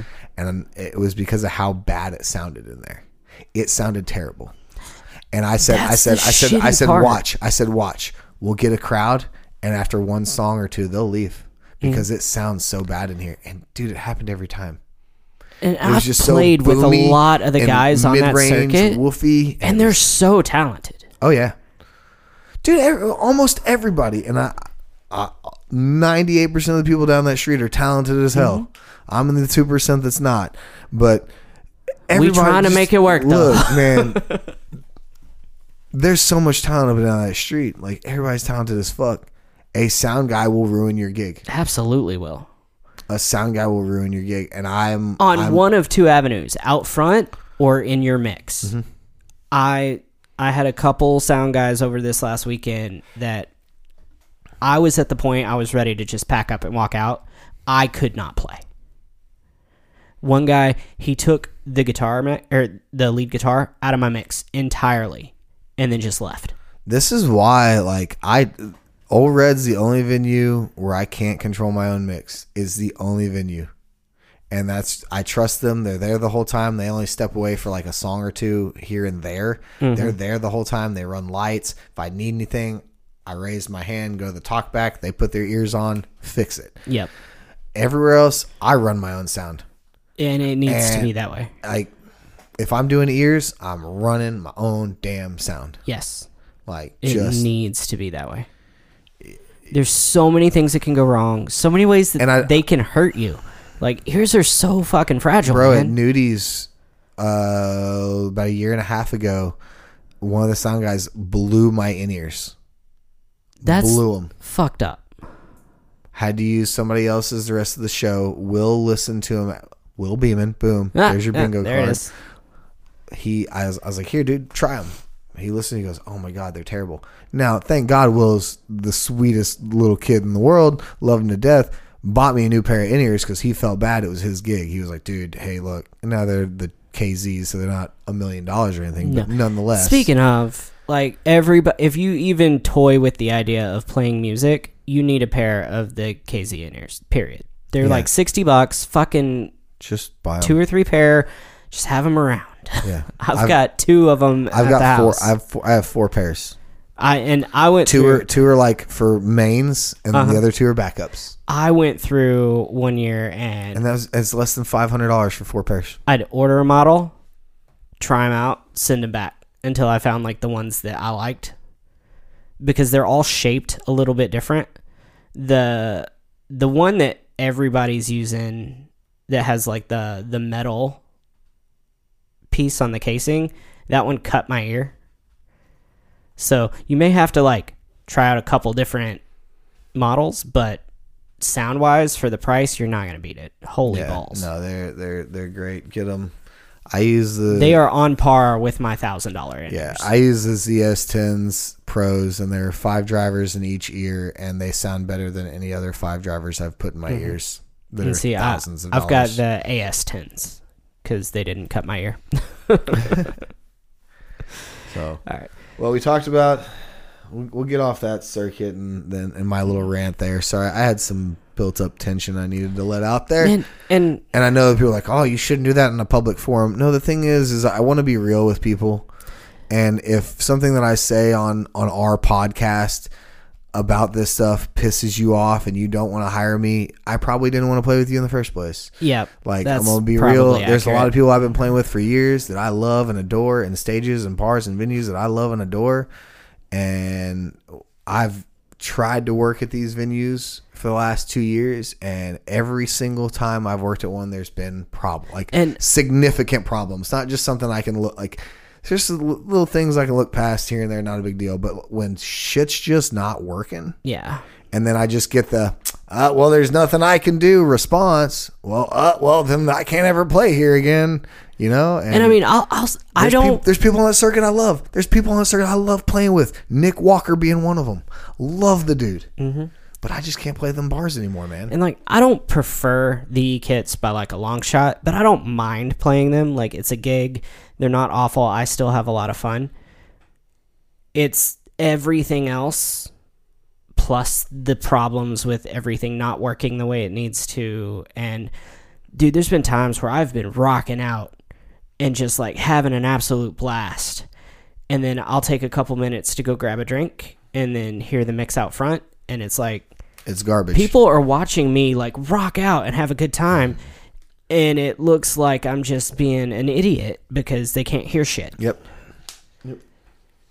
And i will instantly be deflated and not want to play anymore Oh, I, I hate that feeling. I, I do too, man. I'm I'm there to have fun and have a good time and entertain, and I've got to be mentally there to be able to provide that level of entertainment. Mm-hmm. And I think that's one of the reasons why at Ole Red that I'm always able to have that energy. Same with Lucky Bastards, Lucky mm-hmm. Bastards and Ole Red. I always seem to have that energy for two reasons. One, it sounds good in my ears mm-hmm. and out front. Two, if I need something, it's taken care of. Yes. Now I'm not something like right away, and sometimes it may not be done till the next shift, but like they fix it, they take Mm-hmm. care of it. I'm not just given that there's nothing I can do response. Yeah. No, I mean, I've definitely had issues at literally every venue. How many times But at some of them care. How many times at Legends that stuff's br- stuff breaks and they literally either go across the street and get something, Uh-huh. or tear it apart in front of you, resolder it, fix it, Right. Whatever. Not the uh, well, that's just a blown speaker. Like, no, Well, if they there's a blown speaker, you're getting a new speaker Yeah. or a new monitor or, or yeah, whatever. Or they'll, they'll bring me. They're, they're gonna bring you They'll- something. They do something, and like so that's why I play these venues. Like they take when I'm taken care of. Why would I leave these places? right. Right. It was why I was at the Valentine forever. They took care of me for the longest time until they didn't. Um, but you know, it, No, I agree. If if if you feel like they respect you, then you'll go way further and put up with way more than if you feel like you're not Oh, respected. one hundred percent. Let's move on to our next little point. Yep. So we got to get going here soon. I actually just got a text message saying that I'm now playing 30 minutes earlier than I'm supposed to tonight. But All right. So before we go into the next subject, uh, one of the venues that we have a mutual disdain for, uh-huh. uh, I had a text message. I was playing one of their bars, and they were like, "Oh, uh, they're needing us to start at 5:45 instead of six. And I was like, "Okay, that sucks, but whatever." We get there, we get set up. We didn't see a sound guy until like 6:45. We didn't start till seven. They specifically told us to start early, Was and then we didn't get to start till seven. is this the TC or the purple? Purple. Yeah, That that's that's pretty common. There's there's so much with that circuit. Things are said on one side but not communicated to the other. Mm-hmm. And Apparently. and I do I will say this because there Kid Rocks I enjoy playing that bar man. I have yet to have a bad gig there. it was at Kid I Rocks. I, I and I've had most of my problems at Kid Rocks. So I also one thing that I do is I have my own in ear rig. Mm-hmm. So when I go to bars like that, I still can run my own ears. I can connect to their mix. Like so again, I I try to do whatever I can to eliminate any problems on my end. yes. So if there's a problem, it's on their end. Yep. You know, and I'll do whatever I can to help get there. We can fix it. But yeah, um, It's a cluster. It is. And man, again, with the sound guys, especially on some of those circuits, they only get paid to be there for 30 minutes at a time, 45 minutes at a time, and they're having to do three or four stages. Yep. So I'm a little more blame lenient. the sound guy as much until they're just not doing their job. yeah, yeah, yeah. There there is negligence there. Like the amount of times in that circuit specifically that they've just walked away and been done and I'd been trying to get their attention the entire time they were mixing our monitor mix Mm-hmm. and they just refused to acknowledge me. Yep, nope, I've been there. Never asked me how anything was, never asked if I could hear anything, nothing. Just completely forgot about me. All right, so there's been two big things that have kind of taken over Nashville, especially the the music community here. Yes. Actually not specifically the music community here. It really doesn't affect anybody else. Um, so if you're not in the music community here you haven't heard of it unless you follow somebody in the music, music community here on facebook. But basically the first thing that went through was there was a new updated city ordinance sound sound ordinance bill going through that was going to be passed that was going to negatively affect us in a pretty big way. Um, so we already have a noise ordinance for 80, 85 decibels per bar. Like you know, so Which, if you're not familiar with how the measurement works, 85 decibels is not loud. 85 decibels is the sound of like a washing machine. Yeah. It's not. You can talk over it. So basically, from 50 feet away, you're not supposed to be able to hear the music. If you walk up and down Broadway, you know that's not the case. You Right. can hear music everywhere, and some of the places you can't really control it because it's just too damn loud.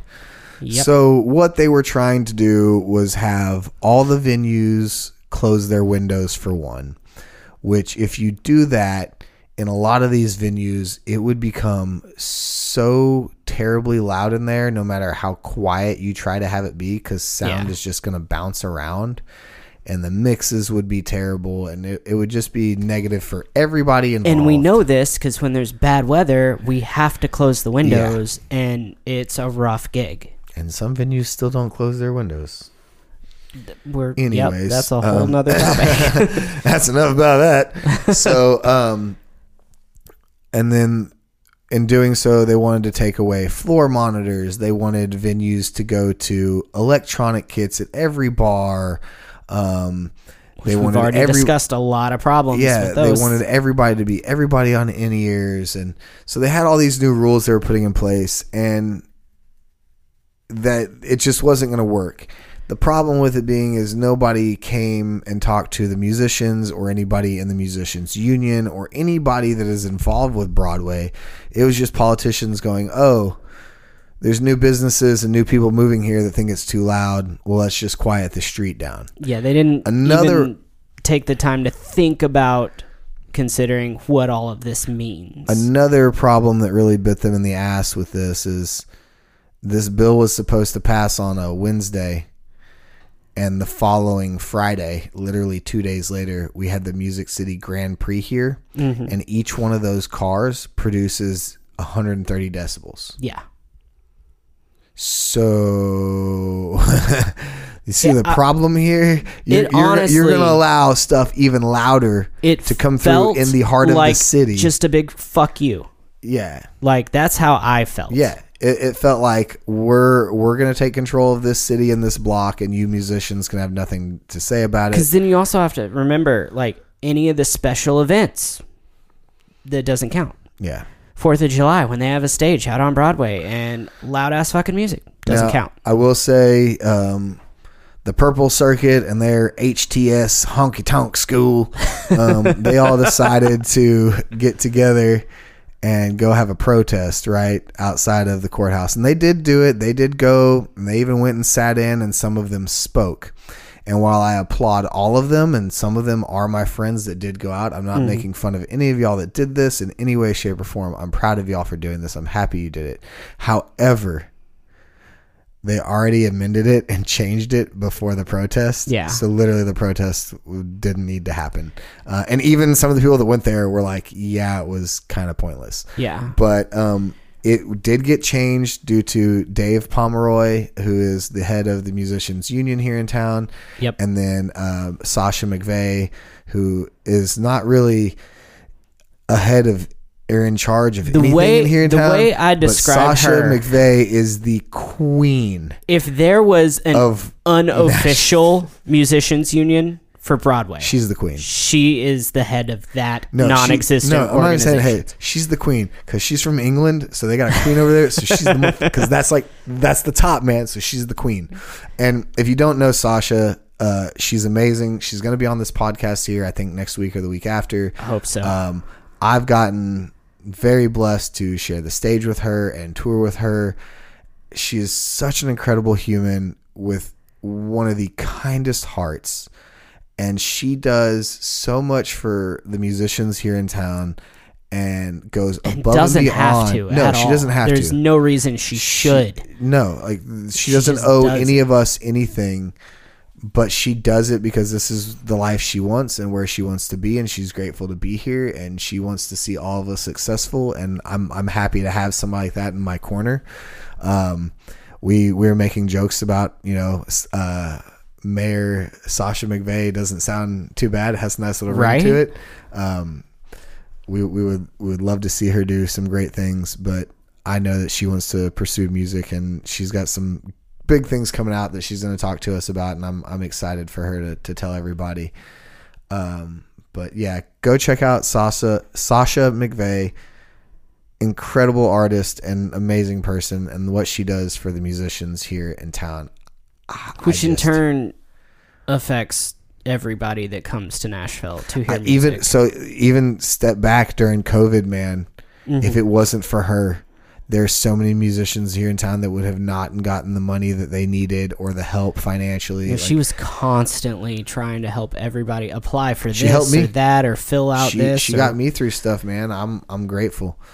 So, yeah, they they got everything taken care of before the bill went through, and they got things amended. And she's she did go meet with whoever the guy was that was like I can't remember the dude's name. That was that was like in charge of writing this Yeah. whole bill and doing everything. And so she's meeting with him, or did meet with him, and they were supposed to discuss like real logistical things of how to Yeah. make things work. Um, so right now, nothing was changed on that city and on that sound ordinance other than a few small things that really don't affect us anymore. Mm-hmm. So thankfully, things get to stay the way they are. Broadway's still Broadway. The only thing that they're changing that I know 100% is they're not letting outward speakers face the and I'm cool with that. Which I'm cool with that too because I was tired of Tootsies, Nudies, and Lucky Bastards Yeah. competing to who could be the fucking loudest. Yeah. Because literally that's what they would do and they would tell you that. Because my my big thing is like one of the only ways that we as the musicians can affect who comes in to the bar we're playing in is the song they hear from outside the bar. I tell people all the time. And when I was driving for Uber and Lyft, I would uh-huh. tell people all the time, Have you been to Nashville before? No? Okay, here's what you need to do. Ignore what anybody has told you about any bar. You need to go walk down that street, both sides, mm-hmm. until you find something that you just have to hear, and Yep. then go then go into that bar. Yep. And you would essentially be taking that away from us. Yeah. With a stupid ass sound ordinance like that. Yeah.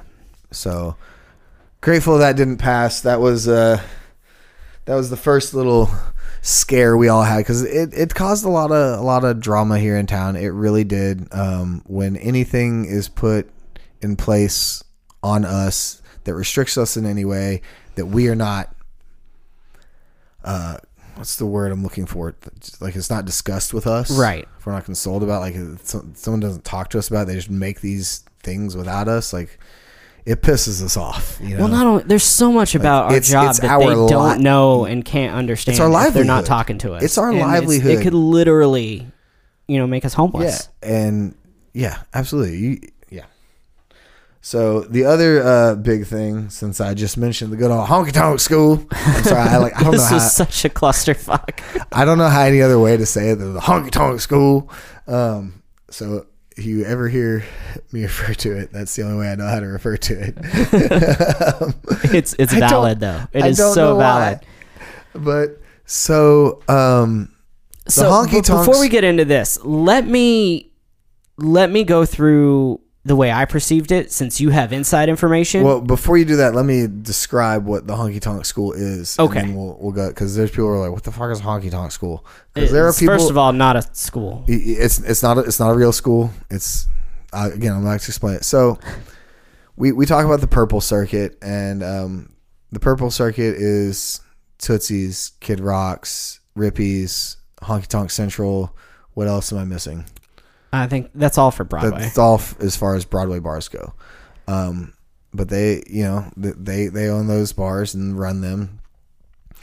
And Debatable, What but yeah. what they started doing years ago, I don't know exactly when the the open auditions started. They started having open auditions on like a was it Saturdays, I think Saturday mornings. Sat, like Saturdays, like two to six or something, and they'd have a band, and you would come in and either sit in with the band as a musician or you know as a singer, and they would kind of you'd do three songs, and they'd give you a real quick criticism. They'd either say yes, you can do this, we want to work with you, or maybe you should do something else, um, and that's kind of how you would get into the purple circuit and doing their thing and, and kind of get into Broadway. And that was that was where I'd say probably about 60 to 70% of the people that come into town, that's the route they go, is because that's just the easiest way to get in and start meeting people and, and Yep. beginning your, your networking. because they they do help with that in in a sense, just giving the the building and the environment of new people and old people all together, you know, working on this thing. So as this started to progress and become a bigger thing, they decided to take it one step further and create the Honky Tonk School. I don't know exactly who all's in charge of it. I know some of the people that like kind of run it. Um, I'm not going to say names. It's not my place. And from a from a conceptual standpoint, I really like this idea. Right, I do too. I I I think it's great. I think they're doing it the wrong way in every way. And for the wrong reasons. Uh, yeah, and for the wrong reasons. They're not trying to help people. They're trying to capitalize on people's potential success. Um, so they now have everybody go meet at one of these people's houses. Again, I'm not saying names. They have some. They have everybody go meet at these people's houses, and they have a meeting, and they call it the Honky Tonk School, and they bring in new people, and they have a whole little setup with microphones and amps, and they have their band, the Honky Tonk School Band, and they bring in these new artists and singers and they sit there and they they coach you so they so to so to speak um they coach you in all the wrong ways yep. they judge you on your appearance they they do things and now i've never been through the honky tonk school this is coming from people that have that have come to me and have openly talked to me about these things And I've Um, heard the same things. yeah. Um, you know, they they tell women to show more cleavage and to be more sexy and wear less clothing and Because that'll get you more tips. and yeah. And the guys, they only judge the guys on like their haircuts and and their voice, you know, and or if you're too fat. You Yeah. know, it's thing, things like that and tell you what to wear and how to do things in the set list you need to play and if, you know, they they they they supposedly coach you. Again, I've never been through it. I have friends that I would have. like to think that there's probably usable information in there somewhere. I would love if I had a venue. I would do this for free Absolutely. and help every new person that came into Absolutely. town. I would not charge a dime. Slight sidebar. I feel like as not just sidemen but rhythm section guys, we can pay a lot more attention to things like stage show and stuff like that and how people react to it than singers and lead players. Well, my, my one of the clips that I saw because they've got a TikTok and everything. You can go see it. You can go find this stuff all over the internet. yep. But there was a video of uh, one of them. Again, I don't remember which one it was. One of the the the, the dudes. um, and he's talking about phone clips and phones on Yeah. stage, and he was like, "None of my people need to be using phone clips. Nobody in my bars needs to be using phone. You need to learn all the lyrics." Da da da da da. Yet if you walk into every single one of his bars, every single person has a phone clip and a phone. And also, we get so many crazy requests that like it's not just a standard set list anymore. Like, You know, if you take away I'm if you want a song for a hundred dollars, I never heard it before. I'm gonna do it as long as I can look up the Yeah. chords and the words. yeah. So by all means, I'm gonna have my phone on a clip. And I mean, fucking George Strait has a prompter. So, uh, man, just about every big Oh, artist has a prompter. I know. But I'm saying It's like, not like they not necessarily they use it, but it's there for No. when they need it. Because like- anybody that's ever 'Cause- done 'cause guess anything what? I'd rather like have this- a picture of a prompter, of uh, uh, the screen prompt next to me with lyrics and me singing to a crowd, than a video of me forgetting words. Yeah, right. And it doesn't matter how many times you've sang a song, you're Yeah. gonna forget a word. I play the same songs every day. You know how many times I just go blank? I Go mean, to start that second verse and nothing comes up. Go to start the second verse. All of a sudden, I'm in the bridge. Like what? You're No, that's at the end of this song, You're Kyle. supposed to go to the four. I went to the six. Yeah, I know. I have a problem with that, specifically in that song. It It- is. It's I that mean, song. There's a handful of songs where I have issues like that, where I jump to a part whatever for whatever. I, don't- I don't know. It's it, it does that. So, anyways, so that's kind of what the honky tonk school is. Is it's this put together thing that the Purple Circuit does that they say to help coach new people. And the idea Um, is great. Now, don't get me wrong. Like, uh, so Chelsea Foster, who has been on here, she works with them through their honky tonk school. If they feel people need voice lessons, they send them to her, and then she will help coach them. And she's even told some of the people, like, I don't even know why you're here. Like, you're great. You don't need to come back. Like, so, like, they are in a sense trying to help in areas, but like you said, I think it's motivated about it. from the wrong mm-hmm. end of the. and it's motivated by the wrong people. yeah. So, what was your perception of it Okay. So of the of the issue? So I heard about the that the honky tonk school was going to start requiring anybody that was in the honky tonk school to kick back ten percent of their base pay.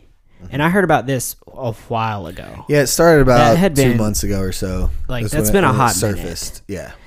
And then fast forward to a few weeks ago, there was an article that started circulating where they were talking about it. Mm-hmm. And on one hand, they have the lowest base pay on the street.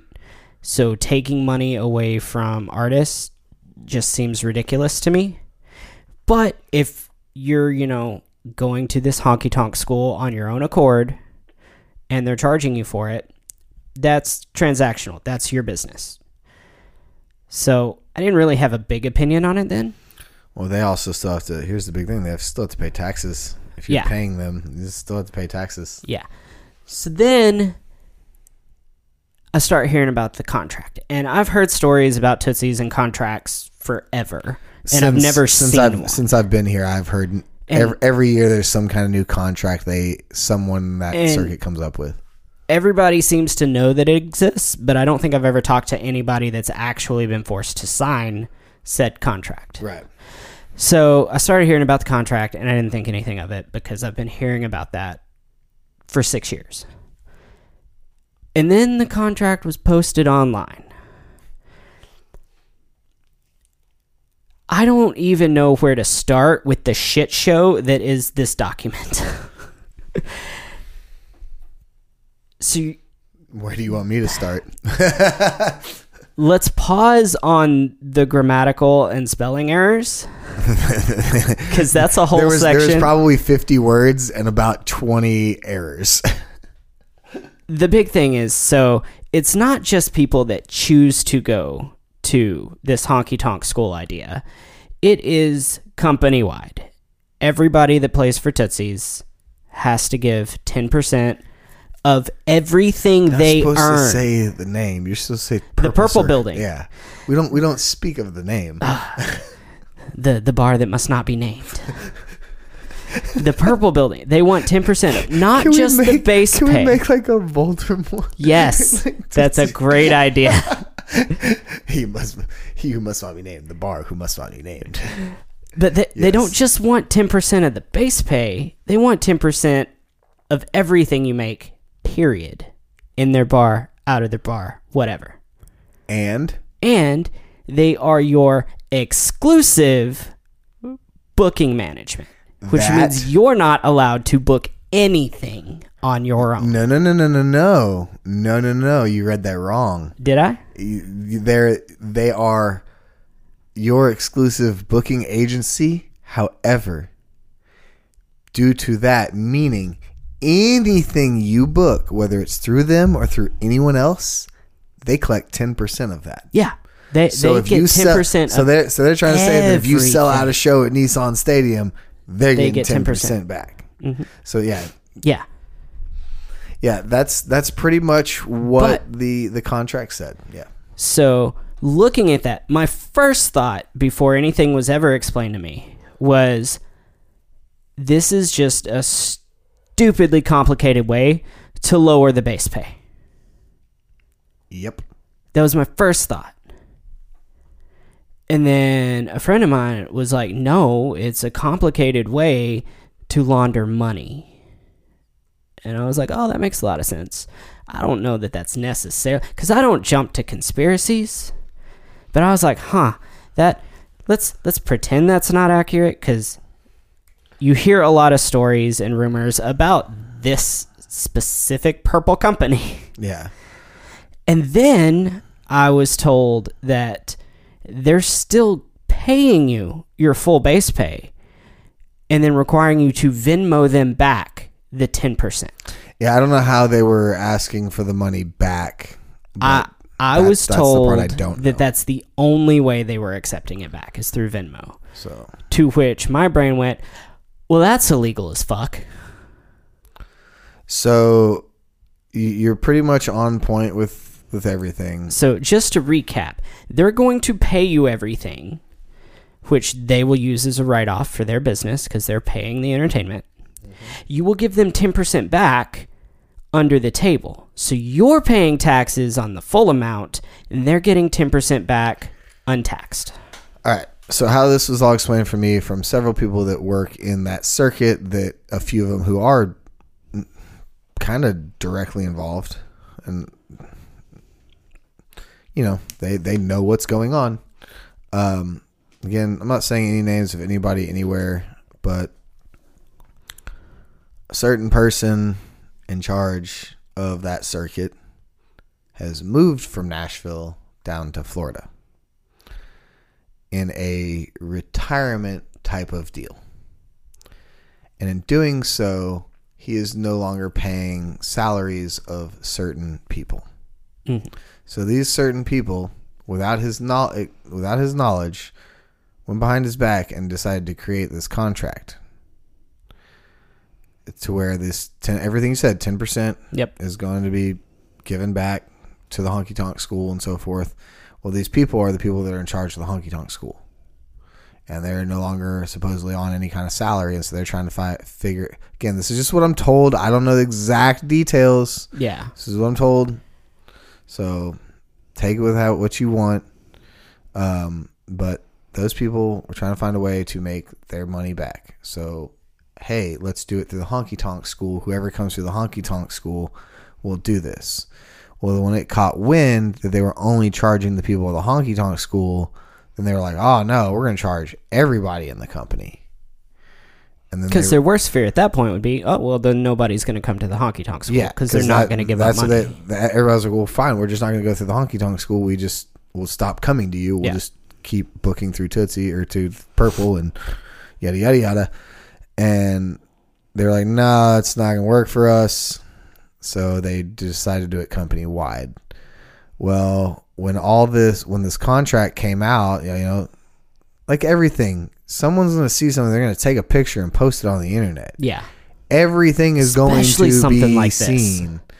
And they took a whatever this first draft of this little contract was. and We they hope it was posted it up on the draft. internet. Holy hell. Yeah, I hope so. I say that just because of how many errors there were. I'm trying to give them the benefit of the doubt. That's just me being nice right now. Um, but they They need a different Put- kind of school. they yeah they need real they need some uh, Education. they need some English grammar education, honestly, if anything. But th- this contract came out, and just like Bobby said, 10% of any of your earnings musically, anywhere that you book, whether it be through them, through somewhere else, Tootsie Circuit on Broadway, or wherever else, you owe them 10%.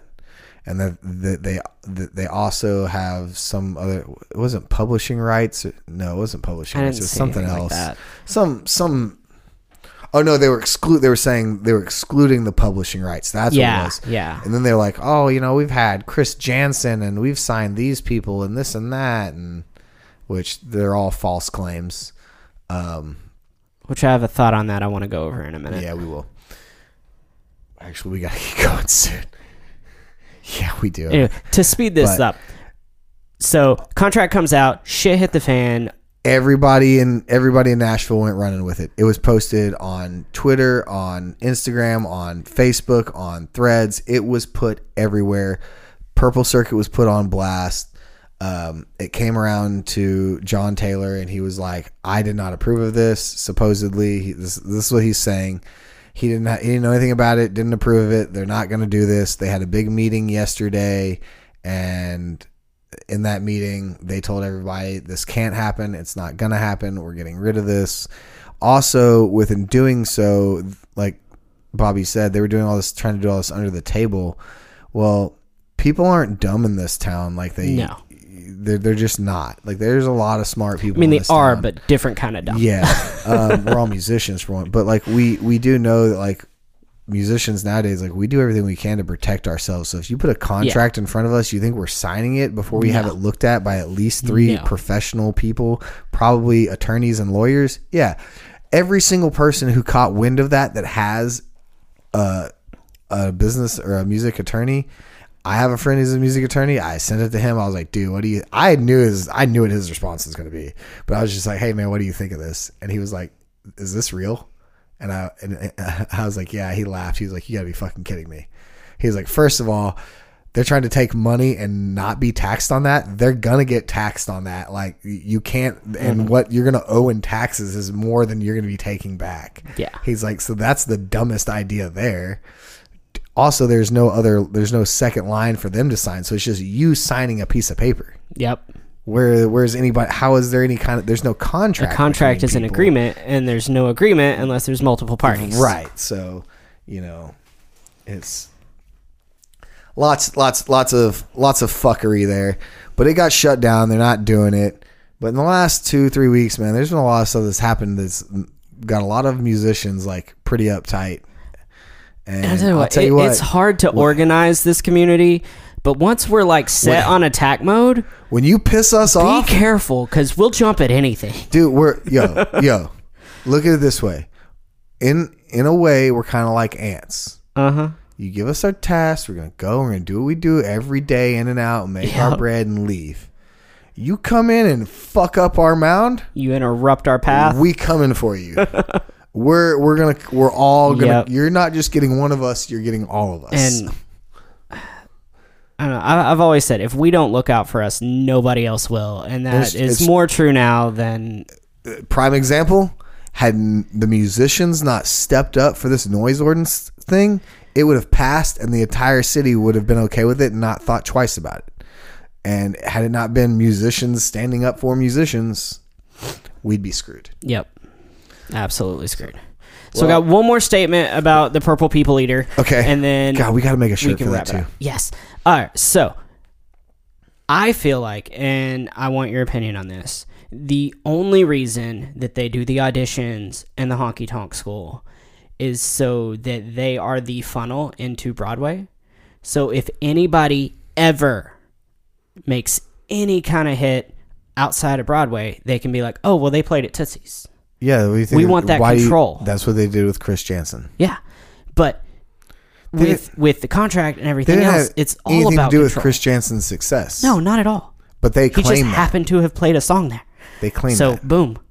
But like with oh he played he played that song here at tootsie's before he he got famous so but they we are made him notorious for not letting their artists play at the other bars. No other circuit has that. Yeah, they, they It- don't. It's it. They are so bent on the control factor of everything that, like, and I mean, we've talked to guys that are crazy talented and could be on any circuit, and they'll sit there and be like, "No, Tootsie's has always treated me great. They've always given me shows. Like, I'm not, I'm not gonna quit that." And it's because they're building that atmosphere of you're in our box and you can't leave our box. Mm-hmm. But when you do leave our box, we're responsible for anything you achieve. yeah. And Yep. that is the sole point of why I cannot stand that circuit. Dude, I can't either. And like I said, outside of two or three people that play it and only certain stages, Mm-hmm. will I do it. I will only play it for my close friends. All right, man. Well, is I had like four more talking points, but we're yeah, not I know. getting to it Apparently, we have to do this more often. uh, yeah, you know.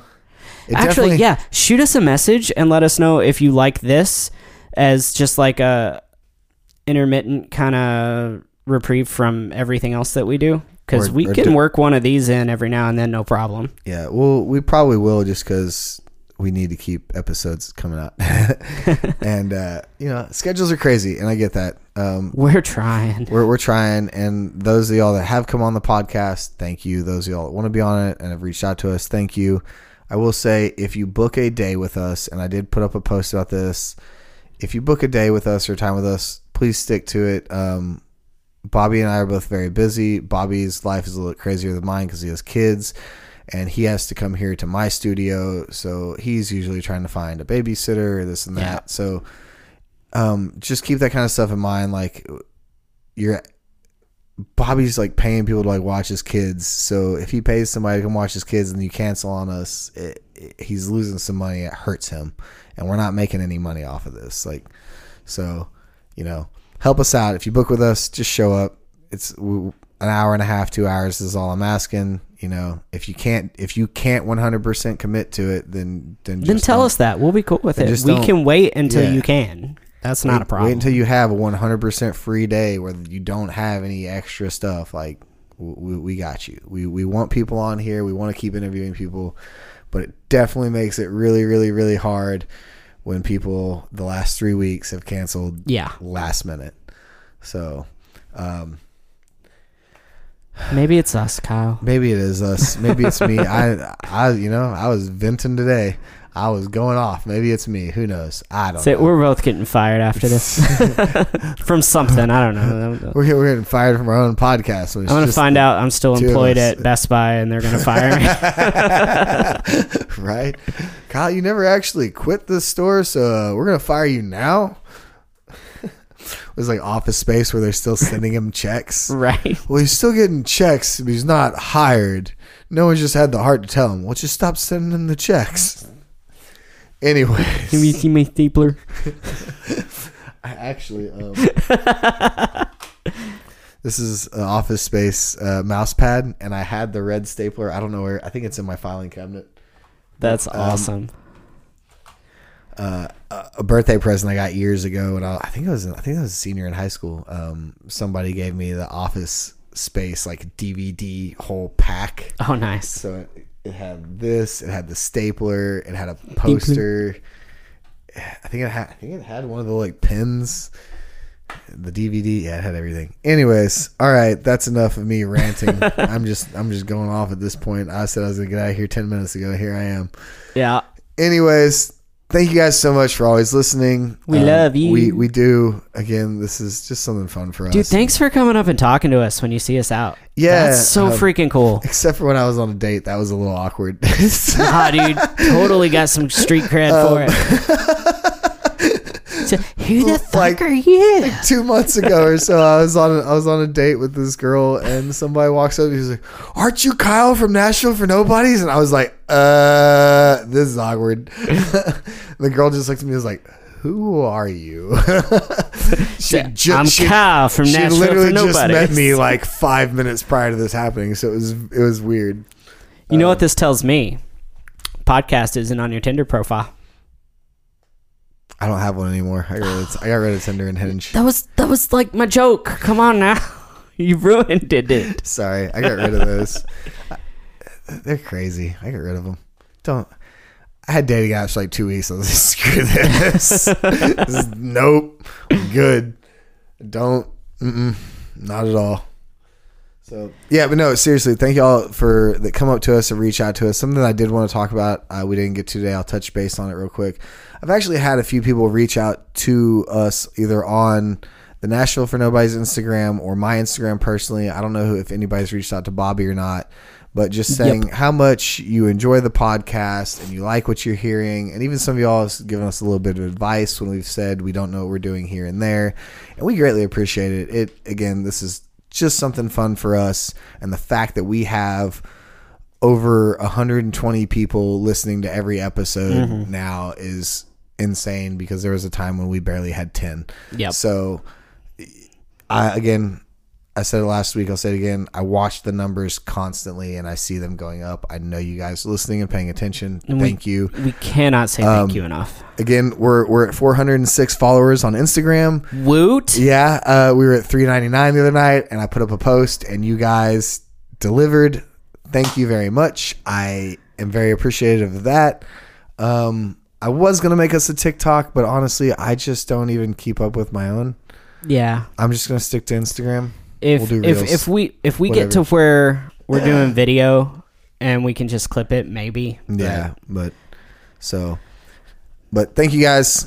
Appreciate it. I know I keep saying it over and over and over, but we are. Seriously, I don't know what else to say. Like, thank you just doesn't seem like enough. Yeah, we're incredibly I'm grateful. Blown away that anybody enjoys. Oh, this. what I was what I was gonna say was, um, you know, I've heard some success stories. Uh, Marcus being one of them, coming in, meeting us, Yes. talking to us. Hey, you know, I'm friends with Ty. I listen to your podcast. I like the advice you guys. You guys said come out And now meet he's people. fucking killing it, and yeah, the dude's gigging every day, man. dude. And- I, I love and- it. And, and love he's, it. He's he's he told me, and uh, I'm taking it for what he says. But he said that he wouldn't have gotten to that point if it wasn't for us.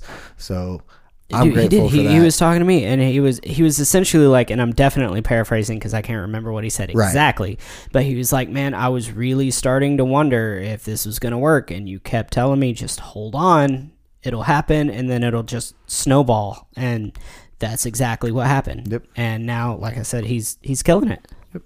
So, well, we're gonna get out of here because I got to get ready and go to a gig. I'm Uh, hungry. We're way past time today, but that's okay. Bob, Bobby, Robert. Yes. No. bad. Bad Kyle. Um, thanks, thanks, man, for always doing this and, and coming over here. Dude, thank and- you. Uh, this is nothing like this at all without you. You So- you bring all of your energy to this, and I love it. all my negativity today and, Hey, and my not being able to, I can't speak today. How am I going to sing tonight? I can't I can't speak today. Oh my god. I'm in my head already. Okay, I'm going to get out of here. I got to get dressed and get ready. Um I said, that, Socials. I said that as if, as if I wasn't wearing clothes. I'm 100% Yes. clothed. Yeah. Well, not hundred percent, but I'm glad there's no video. Uh, Kyle, where can they find you? Uh, I'm supposed to ask you that first. I know, but fine. but you're not. ah, all right. I am Kyle Thurkey or Thurkey Base across all platforms. Again, if you're looking for me, I'm not that hard to find. I'm the crazy motherfucker with the green mohawk. Definitely crazy. Which it's about to go away. I'm sorry. Well, you've explained it, and I'm okay with it for now. I changed my idea. It's going away. Is it not for the same reason? It's all going away. I thought that was the plan. All of it. Okay, maybe we'll talk. Yeah. We'll talk. Um, I'm Story of Bob or Story of Bob Music everywhere. You can find me everywhere. Um, Kyle, I love you, man. I love you too, brother. Thanks so much for doing this with me. This has been a fun ride. Thanks. Thanks for having me on. Like I said, uh, doing a podcast is something I've always wanted to do, and we're coming up on a year, Yeah, doing this it's together. getting dangerously Um, cheesy. and it's it's been fun, man. It's We got to come up a with a whole- big idea for our year Uh, anniversary we and to we take will. us into the next season. maybe maybe we'll go do a podcast somewhere cool. Maybe maybe we can do a podcast downtown, I want to so bad. dude. Have you ever seen live podcasts where there's like a live audience? Yes. like, they're. I, I've always wanted to do that. Let's make it happen. I think we might. Let's get on the phone. happen. All right, all right, man. So until next time, AMF guys. Bicycle. Hey guys, thanks so much for listening to the podcast. We have a great time putting it on for you, so we really appreciate all of the listens. If you have any questions or want to reach out to us, we are on Facebook and Instagram. So if you just search Nashville for Nobodies Podcast, we will pop up and you can interact with us that way. We also have some more options coming up in the future for interaction, so that'll be a whole lot of fun. So as always, it's never too late to tip your bartender, and please don't forget to tip your band.